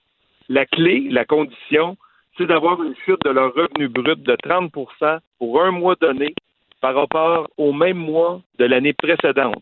Donc, est-ce que mars deux mille vingt est trente pour cent plus faible en revenu que mars deux mille dix-neuf? Si oui, sans égard à la taille de votre entreprise, sans égard au secteur d'activité, vous vous qualifiez à subvention salariale. Il couvre soixante-quinze pour cent des salaires euh, de, de votre entreprise. Par employé, il ne faut pas que le salaire dépasse cinquante-huit mille sept cents sur une base annuelle. Et donc, dans le fond, mille cent dollars par employé, puis on vous donne euh, huit cent quarante-sept dollars en subvention. Donc, on paye le trois quarts du, du salaire. Mmh. Donc, une entreprise, un petit restaurant qui a trois employés sur le payroll est admissible et Air Canada qui en a trente mille. Et euh, une compagnie pétrolière. Qui, en, la clé, c'est vraiment d'avoir trois, euh, trente pour cent de diminution de leur revenu brut un mois donné par rapport euh, au, au même mois de l'année précédente. Ça a l'air très simple, là, ça a l'air correct. C'est pas, c'est pas sur trente pour cent de diminution de votre chiffre d'affaires pour l'année, c'est vraiment un mois. Mois par mois. Déjà, on voit, on, mois par mois. Mais déjà, on voit arriver des gens, là, des chambres de commerce qui disent, oui, mais une entreprise en croissance, là, ça se peut que son mois de mars soit catastrophique par rapport à février dernier, mais qu'il soit par ailleurs assez bon par rapport à mars il y a un an parce que l'entreprise est en croissance. Et dans ce cas-là, elle ne se qualifierait pas. Donc là, il faut, faut attendre de lire les règlements, il faut attendre de lire, là, parce que en ce moment, on y va par communiqué de presse. Ça fait déjà, euh, pour cette annonce-là, ils l'ont annoncé vendredi, ils ont dit qu'on aurait les détails lundi. Lundi, ils nous ont dit à la fin du mois, ce qui était mardi. Puis mardi, ils nous ont dit que ça sera aujourd'hui, mais à ce jour, on y va par conférence de presse. On n'a pas vu les textes encore euh, se mettre en ligne. Ouais, les, les textes que les fiscalistes utilisent pour les interprétations détaillées. Là. Euh, bon, euh, donc, on dit une entreprise... Qui, il faudra le faire, ce que je comprends, mois par mois. C'est-à-dire qu'une entreprise, par exemple, euh, qui pourrait obtenir la subvention pour le mois de mars, après ça, présenter son mois d'avril, dire « Oui, votre revenu a baissé de trente pour cent, vous y avez droit. » Mais si ses revenus se redressent en mai puis qu'il n'y a plus trente pour cent d'écart entre son mai deux mille dix-neuf et son mai deux mille vingt, ne serait plus admissible en mai. Là. C'est traité mois par mois, c'est bien ça? C'est, vrai, c'est vraiment traité mois par mois, puis on parle, si vous vous qualifiez, c'est pour trois mois, c'est pour douze semaines, mais c'est vraiment une demande mensuelle qui devrait être faite pour, pour se qualifier euh, à chaque fois. OK. Et donc, à ce moment-là, euh, le ministre, euh, dans son appel, il y a quand même beaucoup d'entreprises qui, au cours des, derniers, euh, des dernières semaines, ont fait des mises à pied. Alors, le ministre doit carrément euh, inciter, encourager, inviter ces entreprises-là à rappeler leur personnel. Oui, tout à fait. Donc, puis là, on comprend que les, les employés rappelés, si ont la, la, leur plein salaire et que l'entreprise reçoit soixante-quinze pour cent de, de ce salaire-là, ils n'auront pas droit là, à l'annonce de la semaine dernière, la prestation canadienne d'urgence. Là. Un même emploi ou un même employé ne peut pas avoir les deux. C'est soit votre employeur reçoit soixante-quinze pour cent et il vous verse un salaire, ou soit vous êtes à la prestation canadienne d'urgence. OK. Luc, est-ce qu'un employeur pourrait dire, ben moi, j'ai pas une scène, je suis cassé? Comme employeur, je vais quand même rappeler oui. mes employés. Je vais prendre le soixante-quinze pour cent de, du, du fédéral, mais par exemple, mon employé qui gagnait quarante mille chez nous, ben, je vais lui verser soixante-quinze pour cent. Je vais lui verser un salaire de trente mille. Je ne compense pas la différence. Je ne verse pas l'autre vingt-cinq pour cent. Est-ce que ça, c'est permis selon le programme? Ben, actuellement, on n'a pas vu les règles du programme, mais à la question claire comme ça, quand ça a été posé au ministre des Finances Morneau tout à l'heure, il a dit... On souhaite que les entreprises versent le vingt-cinq pour le cent pour cent du salaire ou le vingt-cinq pour cent restant, mais à la question est-ce que c'est obligatoire ou non, il a dit nous souhaitons que les entreprises le fassent, mais il n'a jamais dit oui, c'est obligatoire de le faire ou non, c'est, c'est permis de seulement verser soixante-quinze pour cent. Donc, on est encore un peu dans le flou à cet égard-là. OK. Donc, ça, c'est une réponse où il reste de la, de la précision euh, pour, euh, pour compléter. Euh, ce qu'on a dit tantôt, là, on l'a dit du point de vue de l'individu. Donc, le même individu peut pas à la fois faire sa demande de prestation canadienne euh, d'urgence et être rappelé par son patron et être encore sur la, la, la liste de paye et recevoir un chèque de paye. Euh, ce qui veut dire que, du point de vue des finances publiques, c'est quand même des vases communicants. En, en d'autres termes, oui. si le ministre Morneau vit un gros Gros, gros, gros succès avec son programme, que beaucoup d'entreprises annulent leur mise à pied, rappellent les employés, donc profitent du trois quarts du salaire remboursé par le fédéral, mais rappellent leurs employés. La facture de l'autre programme, de la prestation canadienne d'urgence, pourrait quand même baisser. Là. Oui, et, lui, et là, il a annoncé tout à l'heure, il a évoqué que les deux programmes ensemble, la prestation canadienne d'urgence et la subvention salariale, les deux ensemble réunis, devraient coûter quatre-vingt-quinze milliards de dollars. Et... Mais effectivement, Effectivement, il a dit, puisque la subvention va fonctionner, ça va enlever de la pression sur la prestation canadienne d'urgence. Puis on comprend aussi qu'un employeur fait une demande pour plusieurs employés. Ça va enlever de la pression aussi même administrative là, à, la, à l'Agence du revenu du Canada. Plutôt qu'il y ait des millions de personnes qui demandent la prestation canadienne, il va y avoir des milliers d'entreprises qui vont demander la, la subvention salariale. Ouais, parce que... Mais j'ai entendu un ouf, effectivement, quatre-vingt-quinze milliards pour ces deux seuls programmes-là. Il faut ajouter les annonces de majoration de crédit de T P S, de majoration d'allocation canadienne pour enfants. On y va pour un autre euh, presque dix milliards. Les retards d'impôts à eux ouais. seuls, c'est quatre-vingt-cinq milliards. Mais ça, tantôt, euh, Luc, euh, ouais. on... tantôt, je recevais comme invité il y a à peu près une demi-heure là, le, le, l'ancien ministre des Finances, Carlos Létard. Puis oui. il a dit le déficit fédéral va être cent cinquante milliards. Puis en soufflant, il a dit peut-être plus que ça. Oui, ben c'est ça. Là, on est, moi, quand j'additionne tout, je suis rendu autour de deux cents milliards d'annonces. Mais euh, les reports d'impôts, la beauté de la chose, c'est que les entreprises, tôt ou tard, vont, ou les ouais, particuliers, fait... tôt ou tard, vont devoir les payer. C'est donc, ça. C'est un peu moins pire. C'est un report, là. C'est pas dé... une annulation de facture. Non, non, c'est ça. Mais le déficit fédéral pourrait effectivement dépasser, euh, dépasser le cent cinquante milliards. C'est là où nous en sommes aujourd'hui. Il y a dix jours, on aurait dit peut atteindre avec un si cent milliards, mais là, on, le, vraiment, le chapeau de verre est, euh, est, est, est enlevé, là. Bon. Ben, euh, explication très claire. Luc Godbout, merci d'avoir été là. Merci, au, au revoir. revoir. On s'arrête euh, la chronique politique de Gilles Barry. Au retour. Le retour de Mario Dumont. Pour nous rejoindre en studio. Studio à commercial cube point radio. Appelez ou textez. un huit sept Cube Radio. un huit sept sept huit deux sept deux trois quatre six. On est de retour pour la chronique de Gilles Barry. Bonjour Gilles. Salut Mario. Et tu nous parles de des, des messages de nos gouvernements, de la préparation qu'ils nous font, euh, de, de, des termes qu'ils emploient. Évidemment, ce matin, euh, ce rapport dans le National Post, un rapport qui a été obtenu, qui, qui, qui est un rapport fédéral là, que M. Trudeau et son gouvernement ont entre les mains. On parle de mesures qui pourraient durer jusqu'en juillet, donc ça nous prépare à la durée là, de tout ça. Oui, ça va être long et ça va être dur. Et euh, aujourd'hui, une nouvelle, une déclaration qui a fait le tour du monde, c'était la déclaration du président de l'ONU, M. Guterres, qui dit que l'humanité est confrontée à sa pire crise depuis dix-neuf cent quarante-cinq. L'année a, a été fondée, euh, l'ONU. Donc, pour moi, Mario, puis tu t'en as parlé ce matin d'ailleurs à, à L C N, euh, T V A, le mois d'avril va être un mois qui est des plus exigeants, plus demandants, et probablement, Mario, le mois le plus dur depuis dix-neuf cent quarante-cinq. Parce que si on regarde les efforts que font les différents pays à travers le monde, alors ça va demander beaucoup, beaucoup de discipline, de solidarité au Québec, chez nous. Alors moi, en tout cas, depuis que je suis né, je suis né en dix-neuf cent cinquante-sept, la même année que notre premier ministre d'ailleurs, je pense que ça va être le mois le plus difficile. Alors, le message qu'on va répéter puis qu'il faut répéter, c'est il faut protéger nos soignants qui sont sur la ligne de feu. Alors, c'est inquiétant, la question du manque de matériel. On est, on est limite, hein? On est limite, on est borderline, les gens sont sur la ligne de front et ils sont pas équipés pour, pour le combat. C'est très préoccupant. Alors, là, on voit qu'il y a un problème opérationnel au ministère de la Santé. Il y a un problème de livraison de matériel, alors, ou d'équipement protect- et d'équipement protecteur. Et je sais qu'il y a un comité de crise, puis tu le sais, qui se réunit tous les jours. Qu'est-ce qu'on a dit? Comment on a informé le premier ministre depuis euh, les dernières semaines? Ça, il des questions là-dessus, tu sais, ouais. parce que, hein, il... que tu sais, les rapports, Mario, j'ai été à la santé, là.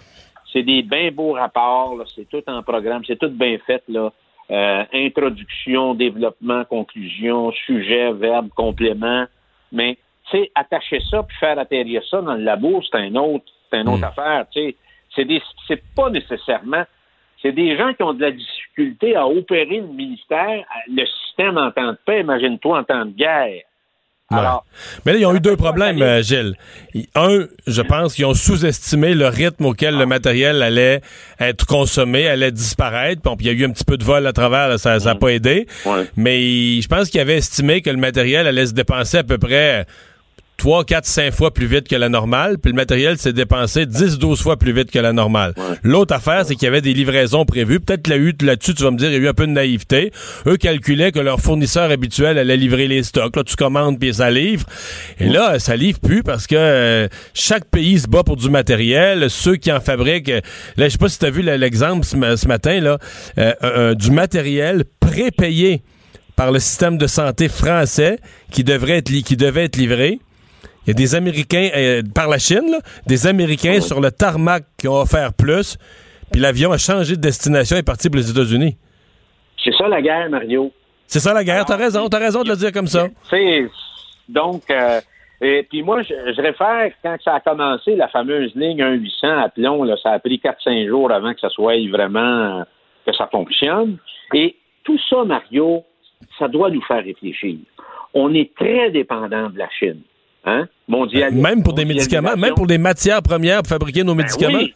Ils ont le contrôle sur bien des choses. Alors, pour les équipements sanitaires, euh, faut jamais oublier que la Chine est le plus gros producteur de masques au monde. Alors, les Chinois nous ont donné le virus. Trudeau nous a donné, leur, leur a donné nos équipements de santé, de protection. Puis là, les Chinois nous revendent ça à gros prix. Dans l'heure actuelle, on se croirait quasiment dans le dîner de con. Alors, tu sais, c'est absurde tout ça, Mario, cette histoire-là. Alors, euh, puis les masques sont devenus une denrée extrêmement rare à travers la planète, y compris la question du purel. Il n'y en a plus, ça fait longtemps. Alors, euh, les, la priorité du mois d'avril, Mario, il faut qu'il y ait une obsession dans le comité de crise, et, et je, je pense que j'ai la certitude qu'ils l'ont maintenant, c'est de protéger nos soignants. Euh, les statistiques sont assez révélatrices. cinq cent dix-sept centres pour personnes âgées qui sont infectées. Ça, c'est inquiétant. Alors là, on voit depuis quelques jours aussi, Mario, qu'il y a cinq entreprises au Québec qui ont décidé de se repousser les manches, puis de, de faire fonctionner leur usine, de se virer sur un vingt-cinq cents, puis faire des équipements protecteurs. Alors j'espère que le ministère de la Santé, c'est toc, toc, toc, puis on va voir si on est capable d'avoir de l'équipement, parce qu'il y, y a des gens qui font des masques, des équipements sanitaires pour les soignants. Euh, donc, euh, ça peut être la solution, mais il faut être capable de, d'amener des camions, puis charger le matériel, puis livrer ça aux gens qui sont sur euh, la ligne de front.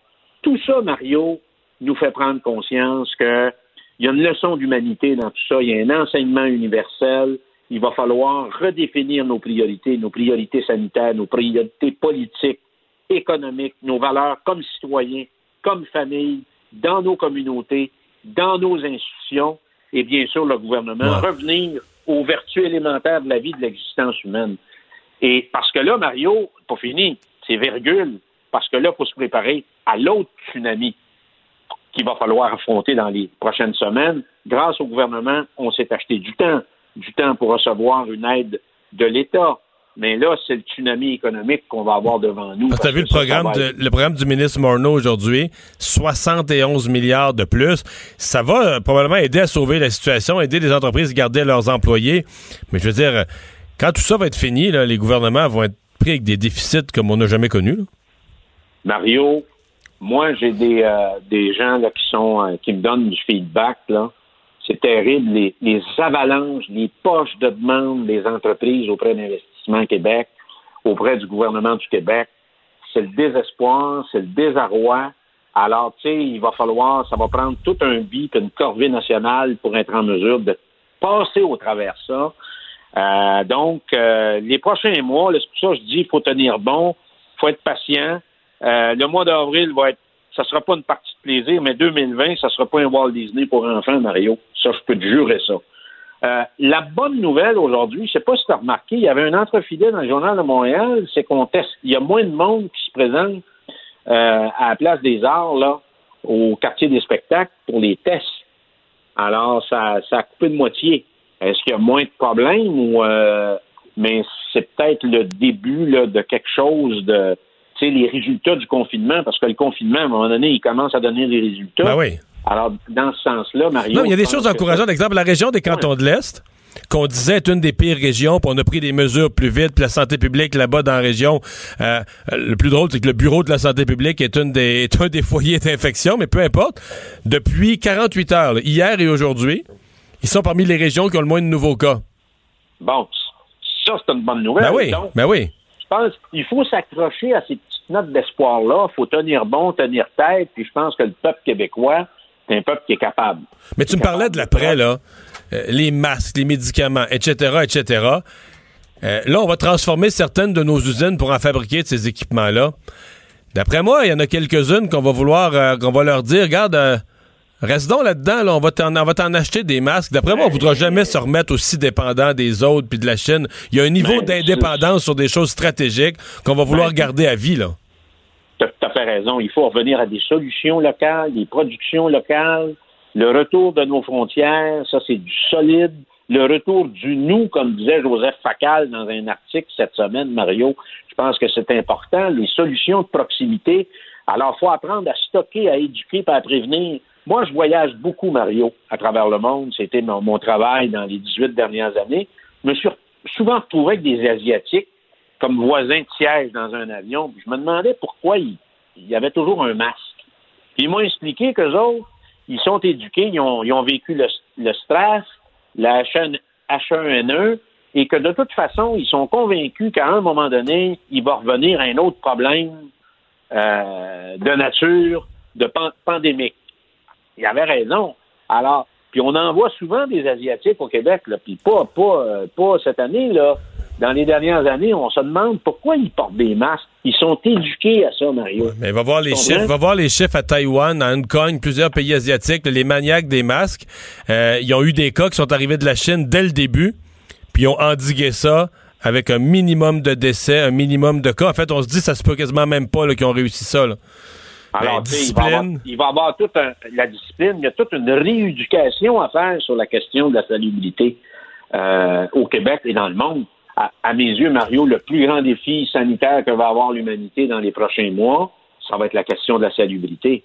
Parce que là, avec une crise comme ça, ça, ça nous en... Euh, ça, on, on va porter ça en dedans de nous autres. Donc, dans ce sens-là, il va falloir vraiment apprendre à vivre différemment et autrement. Je voudrais juste terminer, Mario, pour te dire qu'il y a un nouveau P D G à, euh, ouais. à, au Québec. C'est Sophie Brochu. Donc, c'est une très bonne nomination. C'est une très bonne candidature, Mme Brochu, qui était à Gaz Métro.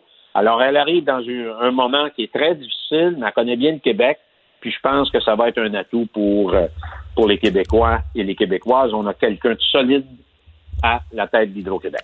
J'ai fait le même commentaire un peu plus tôt. Hey, merci beaucoup, Gilles. À bientôt. Merci. Bye. Bye-bye. Euh, et Vincent, dans le résumé de la journée, il euh, y a l'Organisation mondiale de la santé qui s'inquiète de l'escalade du nombre de cas dans le monde, parce que quand on le regarde mondialement, là, c'est, c'est les... Comme on dit, on n'applique pas la courbe, là. Non, particulièrement, euh, particulièrement le nombre de décès hein, qui est en forte hausse. Alors, euh, et euh, l'O M S, donc, s'inquiète de cette, cette escalade rapide. Parce, parce que, là, que on, le va nombre... pogner, on va pogner le million dans le monde demain soir. Demain ou au pire après-demain. Après-demain matin, au mieux, ouais. disons. Là. Euh, en fait, le nombre de morts a doublé en une semaine. Euh, selon l'O M S, c'est beaucoup. D'ailleurs, à surveiller les, évidemment les États-Unis, on ajoute déjà vingt mille cas, six cents morts et il reste encore dix États là, à donner leurs chiffres d'ici la fin de la journée, eux qui ont dépassé les deux cent mille cas là, dans les dernières heures. La Floride euh, dé, bon, de, déclare finalement le confinement là, pour la totalité de l'État, alors ça a été quand même long. Alors c'est la situation euh, dans le monde, en rappelant qu'au Québec, là, le bilan, quatre cent quarante-neuf cas supplémentaires, un peu moins qu'hier. Euh, la question des équipements, on reporte un peu le problème, là, on parlait de trois sept jours. Finalement, on a sécurisé certains arrivages. On sera correct pour au moins sept jours, alors qu'on chiffrait là, ce plan euh, de subvention salariale à soixante et onze milliards de dollars au fédéral. On aura de bonnes factures à la fin de tout ça. Et une grosse journée dans le rouge sur les marchés boursiers. Restez là. Au retour, on est avec L C N. Le retour de Mario Dumont, l'analyste politique le plus connu au Québec. Cube Radio. Cube Radio. Autrement dit, Cube Radio. Cube Radio. Cube, Cube, Cube Radio. En direct à L C N. Le commentaire de Mario Dumont avec Paul Larocque et toute son équipe. Qui retient l'attention en ce moment, je vous rappelle, il y a maintenant des scénarios qui circulent, euh, que le confinement durerait jusqu'en juillet. Ça circule notamment du côté d'Ottawa. Maintenant, la question de l'équipement médical de protection, il en reste pour euh, une bonne semaine, a dit aujourd'hui François Legault, qui semble euh, un peu plus optimiste qu'il était hier sur cette question. Autre question qui se pose à Montréal maintenant, doit-on maintenant carrément fermer les parcs publics à Montréal? Emmanuel Latraverse et Mario Dumont joignent maintenant à nous. Euh, salut Emmanuel, salut Mario, qui, que je joins dans son studio de, de Cube Radio. Et je salue les auditeurs de, de Cube Radio. Euh, avant d'aller à vous, allons retrouver euh, d'abord Alain Laforêt du côté de l'Assemblée nationale. Je vous engage que quand on va avoir un estimé qu'on trouve assez précis pour vous dire si ça va être à peu près là, là, on va vous le dire. Puis ça, ça va dépendre du moment où on est en train d'infléchir la courbe pour pas que ça fasse... Ah, Horacio Arruda et la fameuse courbe, Alain. Donc, euh, le premier ministre Legault, là, finalement, parlant de ça, des scénarios qui circulent, euh, il s'est refusé jusqu'à maintenant à les rendre publics. Hier, à, à Washington, Donald Trump l'a fait. On fait état de, de entre cent et deux cent cinquante mille morts potentielles aux États-Unis. Et là, attention, un changement de cap du côté de Québec, ça va venir au cours des prochains jours. Oui, on nous explique là, que les autorités de la santé, de la santé publique qui ont suffisamment de données là, vont pouvoir, entre autres, faire de la modélisation. On le sait qu'ils le font. Mais rappelez-vous, Paul, dès le début de la crise, on avait évoqué la possibilité de quatre cent mille hospitalisations, deux cent mille personnes aux soins intensifs et vingt-quatre mille morts. Sauf que très rapidement, on a arrêté de parler de ces statistiques, mais ça n'avait pas été nié par les autorités euh, du gouvernement euh, du Québec. Ce qu'on dit, c'est pour ça qu'on a mis des mesures très fortes, des mesures draconiennes, fermer des usines, entre autres, fermer des écoles, des garderies, justement, là, pour réduire cette courbe, l'étaler et de ne pas mettre de la pression euh, sur le réseau de la santé et surtout se retrouver en pénurie d'équipement. Hier, le premier ministre avait un discours très pessimiste. Aujourd'hui, il est un peu plus optimiste, disait qu'il y a de l'équipement pour une semaine, il y a des commandes qui rentrent. On est en train de sécuriser de l'achat d'équipement en Chine parce que c'est de là que ça vient énormément. Mais ce qui inquiète beaucoup le gouvernement, Paul, c'est les résidences pour personnes âgées. Il y aurait vingt-cinq pour cent des résidences, des deux mille deux cents résidences pour personnes âgées, incluant les C H S L D, où il y a des cas de COVID dix-neuf. Écoutez. Ma grande inquiétude actuellement concerne les résidences de personnes âgées. On va être encore plus sévère pour les entrées et les sorties euh, dans chaque euh, résidence. On offre aussi au personnel qui est capable de le faire, d'aller habiter à l'hôtel payé par euh, le gouvernement. C'est notre plus grand défi actuellement. Ce sont les résidences pour personnes âgées, les C H S L D, c'est clair. Et il faut, à ce moment-ci, davantage réorganiser le travail. Ce qu'il faut, c'est minimiser le nombre de personnes qui viennent dans les résidences. Alors voilà pour euh, Québec maintenant. Allons tout de suite, c'est en développement. La directrice de la santé publique de Montréal euh, qui fait le point, Mylène Drouin. Donc, euh, on vous présente en direct. On peut retrouver dans d'autres pays. Et nous avons donc davantage de cas avec des présentations plus euh, légères euh, des symptômes. En ce qui concerne la distribution géographique, et vous l'aurez accessible sur le site Internet de la Direction régionale de santé publique, on, on, on, on le constate, certains arrondissements sont encore plus touchés que d'autres, euh, mais pour presque l'ensemble des arrondissements de Montréal, nous sommes en transmission communautaire. Et je tiens donc à, à réitérer l'importance que lorsqu'on est en transmission communautaire euh, dans une région, il n'est pas justifié de confiner ou de fermer un arrondissement ou un secteur euh, par rapport aux autres. Les barrières ou le, le, les barrières qui sont mises euh, actuellement dans les régions éloignées euh, et tout ce qu'on appelle les cordons sanitaires, ces mesures-là sont, sont indiquées lorsqu'on a un territoire où il n'y a pas de transmission communautaire et qu'on veut le protéger d'un autre territoire. Actuellement, ce n'est pas le cas de Montréal, donc c'est pour ça que les mesures qu'on déploie, on les déploie à l'ensemble de l'île de Montréal. Nous sommes aussi préoccupés par euh, les éclosions qui sont en cours euh, dans nos résidences de personnes âgées et dans les C H S L D. C'est plus de treize résidences actuellement qui ont plus de deux, deux cas et nous avons trois C H S L D avec des éclosions euh, que nous jugeons importantes. Euh, et comme je l'ai dit, nous rendons accessibles dès aujourd'hui les données que nous pouvons rendre disponibles sur le site de Santé Montréal. Quelques consignes à la population. Pour les personnes qui vont développer des symptômes, puisque nous sommes en période de transmission communautaire, et ce, peu importe si vous avez un test de laboratoire ou non, il est primordial de rester à la maison et de vous isoler quatorze jours. Et à cet effet, vous pouvez euh, consulter sur le site Internet le guide auto-soins qui sera distribué à l'ensemble de la population euh, par le gouvernement du Québec et qui indique clairement quoi faire durant votre période où vous avez des symptômes, euh, mais il est crucial que vous restiez isolé à la maison. Pour tous les autres Montréalais qui sont sans symptômes, continuez la distanciation sociale euh, on, et évitez, vous pouvez certainement aller marcher, mais toujours respecter le deux mètres. Lorsque vous sortez pour aller dans les commerces, allez-y seulement quand c'est essentiel. Donc, on ne va pas faire l'épicerie à tous les jours. On y va une fois dans la semaine et on fait l'épicerie pour la semaine. Euh, et évidemment, on évite, de, on évite le plus possible de se promener d'un quartier à l'autre lorsque ce n'est pas essentiel. Évidemment, le lavage des mains demeure euh, la mesure à privilégier euh, en tout temps lorsque vous revenez à la maison. Les mesures qu'on a prises à Montréal au cours de la fin de semaine et que j'ai annoncées euh, ont été mises en place puisqu'on était en transmission communautaire. Euh, déjà, depuis la fin de semaine, euh, j'ai émis plus d'une dizaine d'ordonnances individuelles pour des personnes qui étaient plus récalcitrantes et qui ne respectaient pas les consignes, principalement dans des milieux de vie, des résidences pour personnes âgées, des euh, ressources intermédiaires ou des refuges. Euh, ce que nous souhaitons aujourd'hui, ce sont que les, ce que nous allons ajouter aujourd'hui comme mesure touche euh, les gens qui habitent ce qu'on appelle dans des multiplexes, donc des endroits où euh, on a euh, une grande concentration de logements euh, et où on sait qu'il y a un partage d'aires communes, que ce soit les ascenseurs, les escaliers, les halles d'entrée. Nous allons dès demain euh, entamer euh, des démarches auprès des propriétaires euh, de ces euh, multiplexes à logement, tours à condos, euh, pour rappeler l'importance de renforcer les mesures d'hygiène des, des endroits communs et surtout d'assurer que l'accès sécurisé euh, soit rehaussé pour éviter qu'il y ait des visiteurs et des gens euh, qui ne devraient pas être là qui, euh, qui, euh, qui entrent dans les, les bâtiments. De plus, euh, nous allons travailler avec nos partenaires euh, pour mettre en place une intervention plus spécifique dans euh, les multiplexes ou les tours à condos où nous avons des cas déclarés. Euh, dans le respect de la confidentialité des personnes qui sont touchées, nous allons trouver une façon pour que les gens puissent savoir euh, qu'il y a des gens euh, affectés par le COVID dans l'établissement. Et nous allons évidemment euh, demander qu'il y ait un rehaussement significatif des mesures d'hygiène dans ces milieux.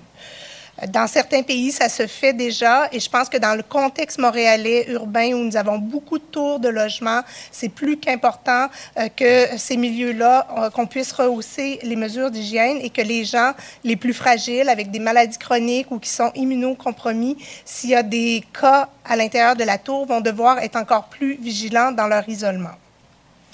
Nous avons aussi demandé au S P V M d'augmenter euh, leur présence dans les parcs pour euh, s'assurer que les mesures de distanciation soient, sociale soient respectées. Euh, je le redis, nous ne souhaitons pas fermer les parcs. Euh, nous jugeons qu'à ce stade-ci, si les mesures de distanciation sociale sont respectées, le printemps arrive, euh, nous souhaitons que les gens puissent continuer d'aller prendre des marches. S'il vous plaît, respectez les consignes. Ça va nous permettre euh, de garder les parcs ouverts beaucoup plus longtemps. Un dernier mot sur les mesures prises pour les milieux de travail qui sont toujours ouverts. Premièrement, je tiens à remercier les milieux de travail qui ont rehaussé de façon significative les mesures de distanciation et d'hygiène dans certains supermarchés ou euh, magasins, par exemple, d'alimentation et pharmacies. C'est très important et votre, euh, votre pré, votre pré, on a besoin que vous restiez ouverts encore longtemps. Si vous êtes travailleur aujourd'hui, c'est que vous êtes considéré comme un travailleur essentiel et il est primordial comme travailleur que vous respectiez encore plus les consignes euh, de, et les mesures d'hygiène. Si vous êtes un travailleur essentiel et que vous êtes symptomatique, et vous devez absolument être retiré de votre milieu de travail parce qu'on veut garder ces milieux de travail ouverts. Et nous demandons aux travailleurs de, de ne pas demander de billet médical pour les travailleurs qui sont symptomatiques en cette période. On ne peut pas se permettre de, d'envoyer des gens symptomatiques en clinique médicale pour des billets de médecins. Et évidemment, quand un milieu de travail essentiel a un cas positif, il est primordial de collaborer avec nos équipes de santé au travail à la santé publique parce que nous allons travailler avec vous pour faire en sorte que de protéger les autres travailleurs et de mettre en place les mesures de sécurité pour être sûr que vous puissiez rester ouverts encore longtemps. En conclusion, on ne sort pas si ce n'est pas nécessaire. Si vous sortez, respectez le deux mètres et quand vous revenez à la maison, s'il vous plaît, lavez-vous les mains. Merci. Alors, on vient d'entendre Mylène Drouin, je vous rappelle, c'est la directrice régionale pour Montréal de la santé publique. Il n'y a pas vraiment de, de, de mesures draconiennes additionnelles d'annoncer, sinon des mesures de sécurité pour euh, notamment les, les tours à condos, les tours à appartements également. Il y en a plusieurs du côté de Montréal. Ça pose un problème, bien, bien évidemment. Encore, vous avez entendu l'appel euh, pour euh, les rassemblements dans, dans, dans les parcs. Donc, euh, l'appel euh, aux mesures de, de, de restriction et de, et de confinement. Il y a deux mille quatre-vingt-dix-sept personnes atteintes de la COVID dix-neuf, là, aux dernières nouvelles euh, sur l'île de Montréal. Problème également, il y a beaucoup de, de, de gens dans la quarantaine qui sont touchés. Là, c'est assez particulier euh, à Montréal, assez préoccupant euh, également. Donc, euh, beaucoup de, de, de, de, des malades de la COVID à Montréal sont euh, âgés de entre quarante euh, et cinquante ans. Voilà pour euh, cet aspect euh, de la situation. Maintenant, euh, l'autre aspect qui est majeur, on va aller retrouver Raymond Fillon pour faire le point là-dessus. Raymond, c'est euh, le programme d'aide, la subvention salariale et le programme d'aide ouais. du gouvernement fédéral là, pour tous les gens qui nous écoutent, qui ont perdu leur emploi. Euh, on a compris Compris, Raymond, qu'il y aurait une sorte d'ordre de marche à compter de lundi pour euh, s'inscrire, éventuellement toucher de l'argent du fédéral. Oui, mais exact. Mais ce qu'on a appris cet après-midi de la bouche du ministre des Finances, d'abord, c'est que ce programme sera très coûteux et ce n'est pas surprenant considérant son ampleur. Hein? soixante-quinze pour cent des salaires qui seront couverts par le fédéral pour toute, dans toute entreprise, peu importe leur taille, toute entreprise qui a perdu au moins trente pour cent de ses revenus en raison de la COVID dix-neuf. Alors, on a appris que les entreprises devront postuler mensuellement pour obtenir les fonds. Le coût de ce programme, selon Bill Morneau, il est évalué à soixante et onze milliards. soixante et onze milliards de dollars pour trois mois. La grande question pour bien des, des propriétaires d'entreprises, c'est à quel moment ces sommes seront disponibles. Ça, ça demeure flou. Vous allez entendre le ministre des Finances qui n'a pas donné de date précise. Il a plutôt parlé de semaine. Nous essayons d'avoir le système euh, aussitôt que possible. Nous travaillons avec l'Agence de revenus du Canada. Nous pensons en ce moment que ça va prendre entre trois semaines et six semaines pour les entreprises. Ça veut dire que nous espérons d'avoir le système en trois semaines, mais euh, on ne peut pas être précis jusqu'à on a chaque détail. Et Justin Trudeau, aujourd'hui, Paul, a dit que le Parlement, la Chambre des communes, entre autres, sera rappelé euh, au cours des prochains jours pour approuver euh, ce plan euh, très important et très coûteux. On revient au coût, soixante et onze milliards de dollars pour trois mois. Ça, c'est le coût du programme de subvention salariale. Mais à ça, il faut ajouter les coûts pour la prestation canadienne d'urgence qu'on évalue à vingt-quatre milliards, les reports d'impôts, les crédits, les liquidités et autres mesures. Total, jusqu'à présent, deux cent cinquante-cinq milliards de dollars. Pour vous donner une idée, Paul, les dépenses annuelles du gouvernement fédéral se chiffrent à peu près à trois cent cinquante milliards par année. Et voilà qu'en quelques semaines, quelques jours à peine, ce sont deux cent cinquante-cinq milliards qui ont été annoncés par le gouvernement Trudeau pour venir en aide aux gens et aux entreprises. Raymond Fillon, à Ottawa, j'en parle maintenant avec Emmanuel Latraverse et Mario Dumont. Mario, je commence avec toi. Donc, Raymond vient de nous faire la somme de tout ce qui était annoncé. C'est, c'est du jamais vu dans l'histoire du Canada. Oui.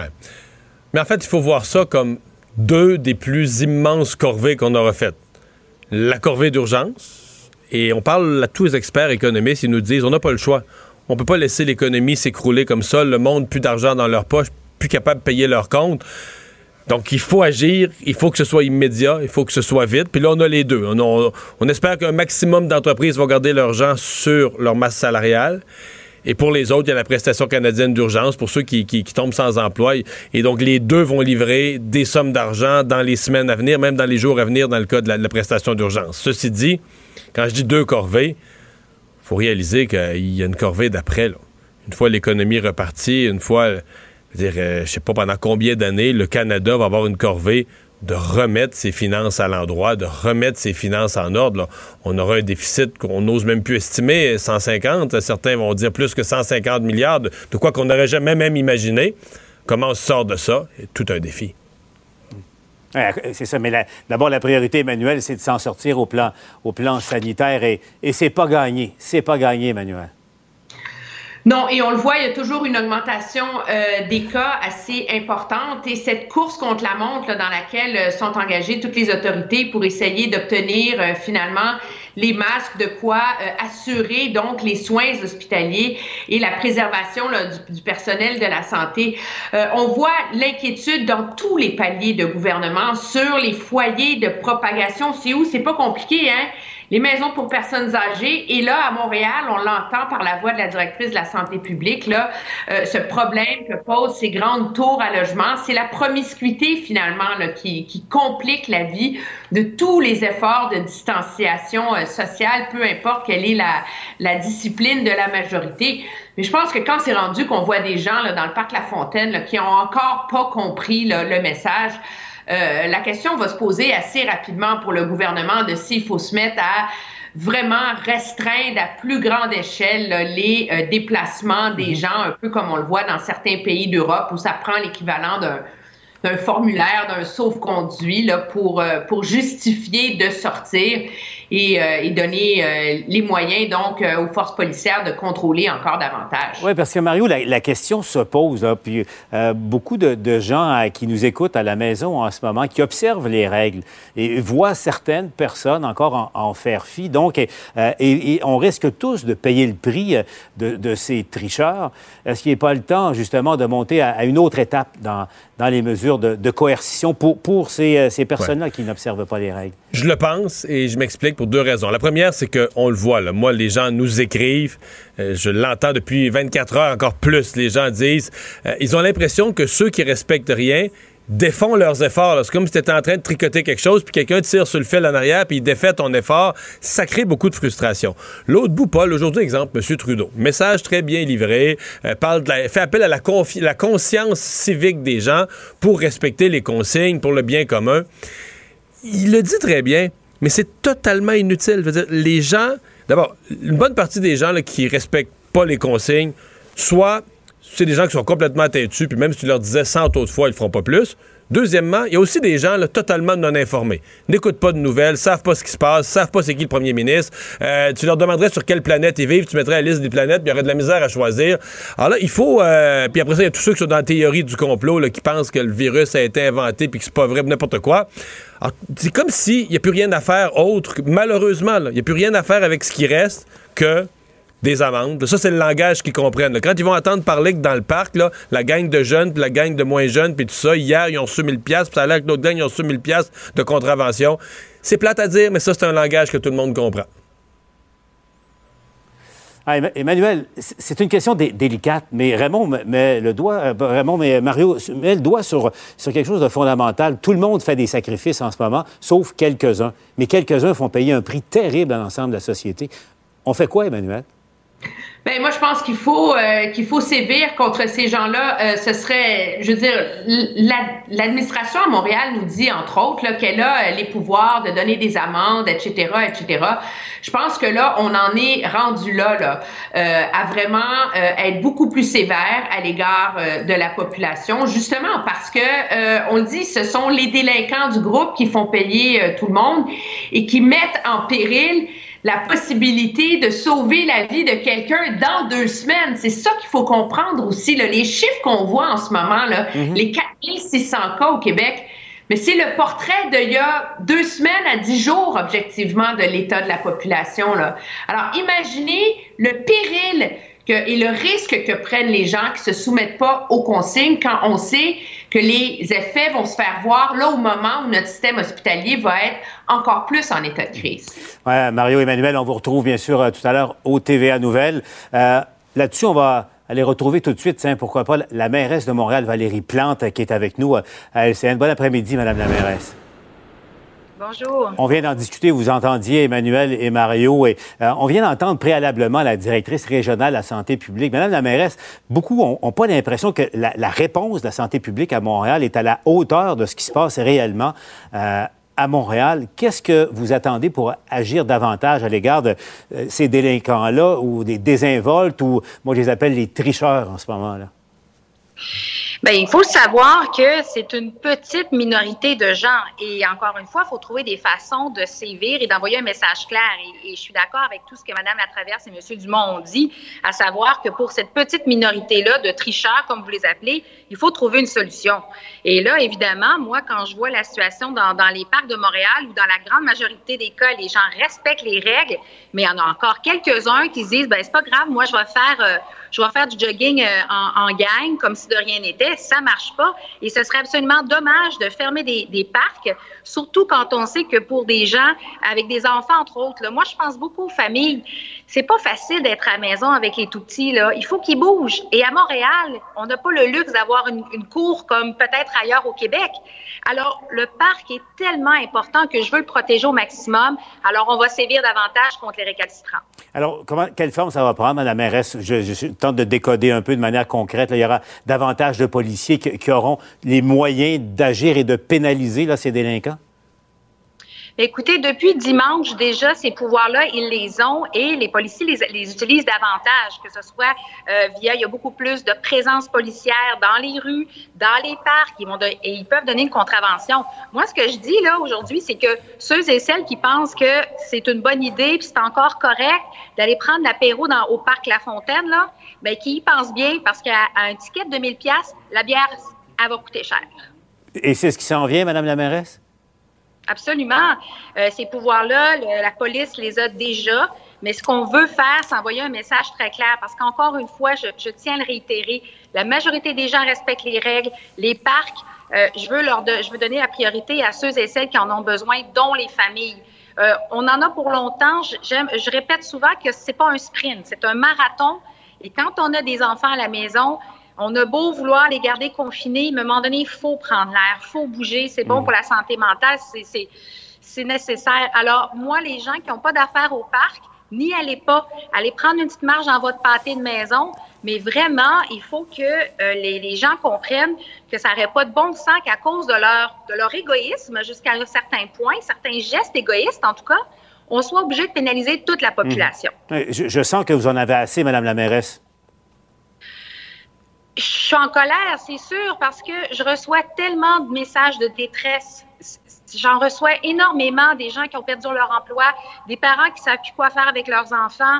Euh, la détresse est là. Alors, l'idée de leur envoyer, de leur enlever euh, ce qui leur reste, et les parcs font partie de notre, euh, de notre bien collectif, ça, ça, ça me brise le cœur, puis ça me fâche de penser que je devrais, je vais peut-être devoir le faire à cause de certaines personnes.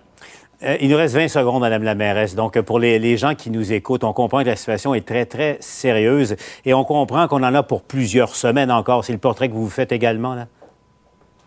Absolument. Absolument. On va annoncer demain que toute la, la tenue des événements publics sur le territoire de Montréal, tout le mois de mai, là, c'est, on oublie ça.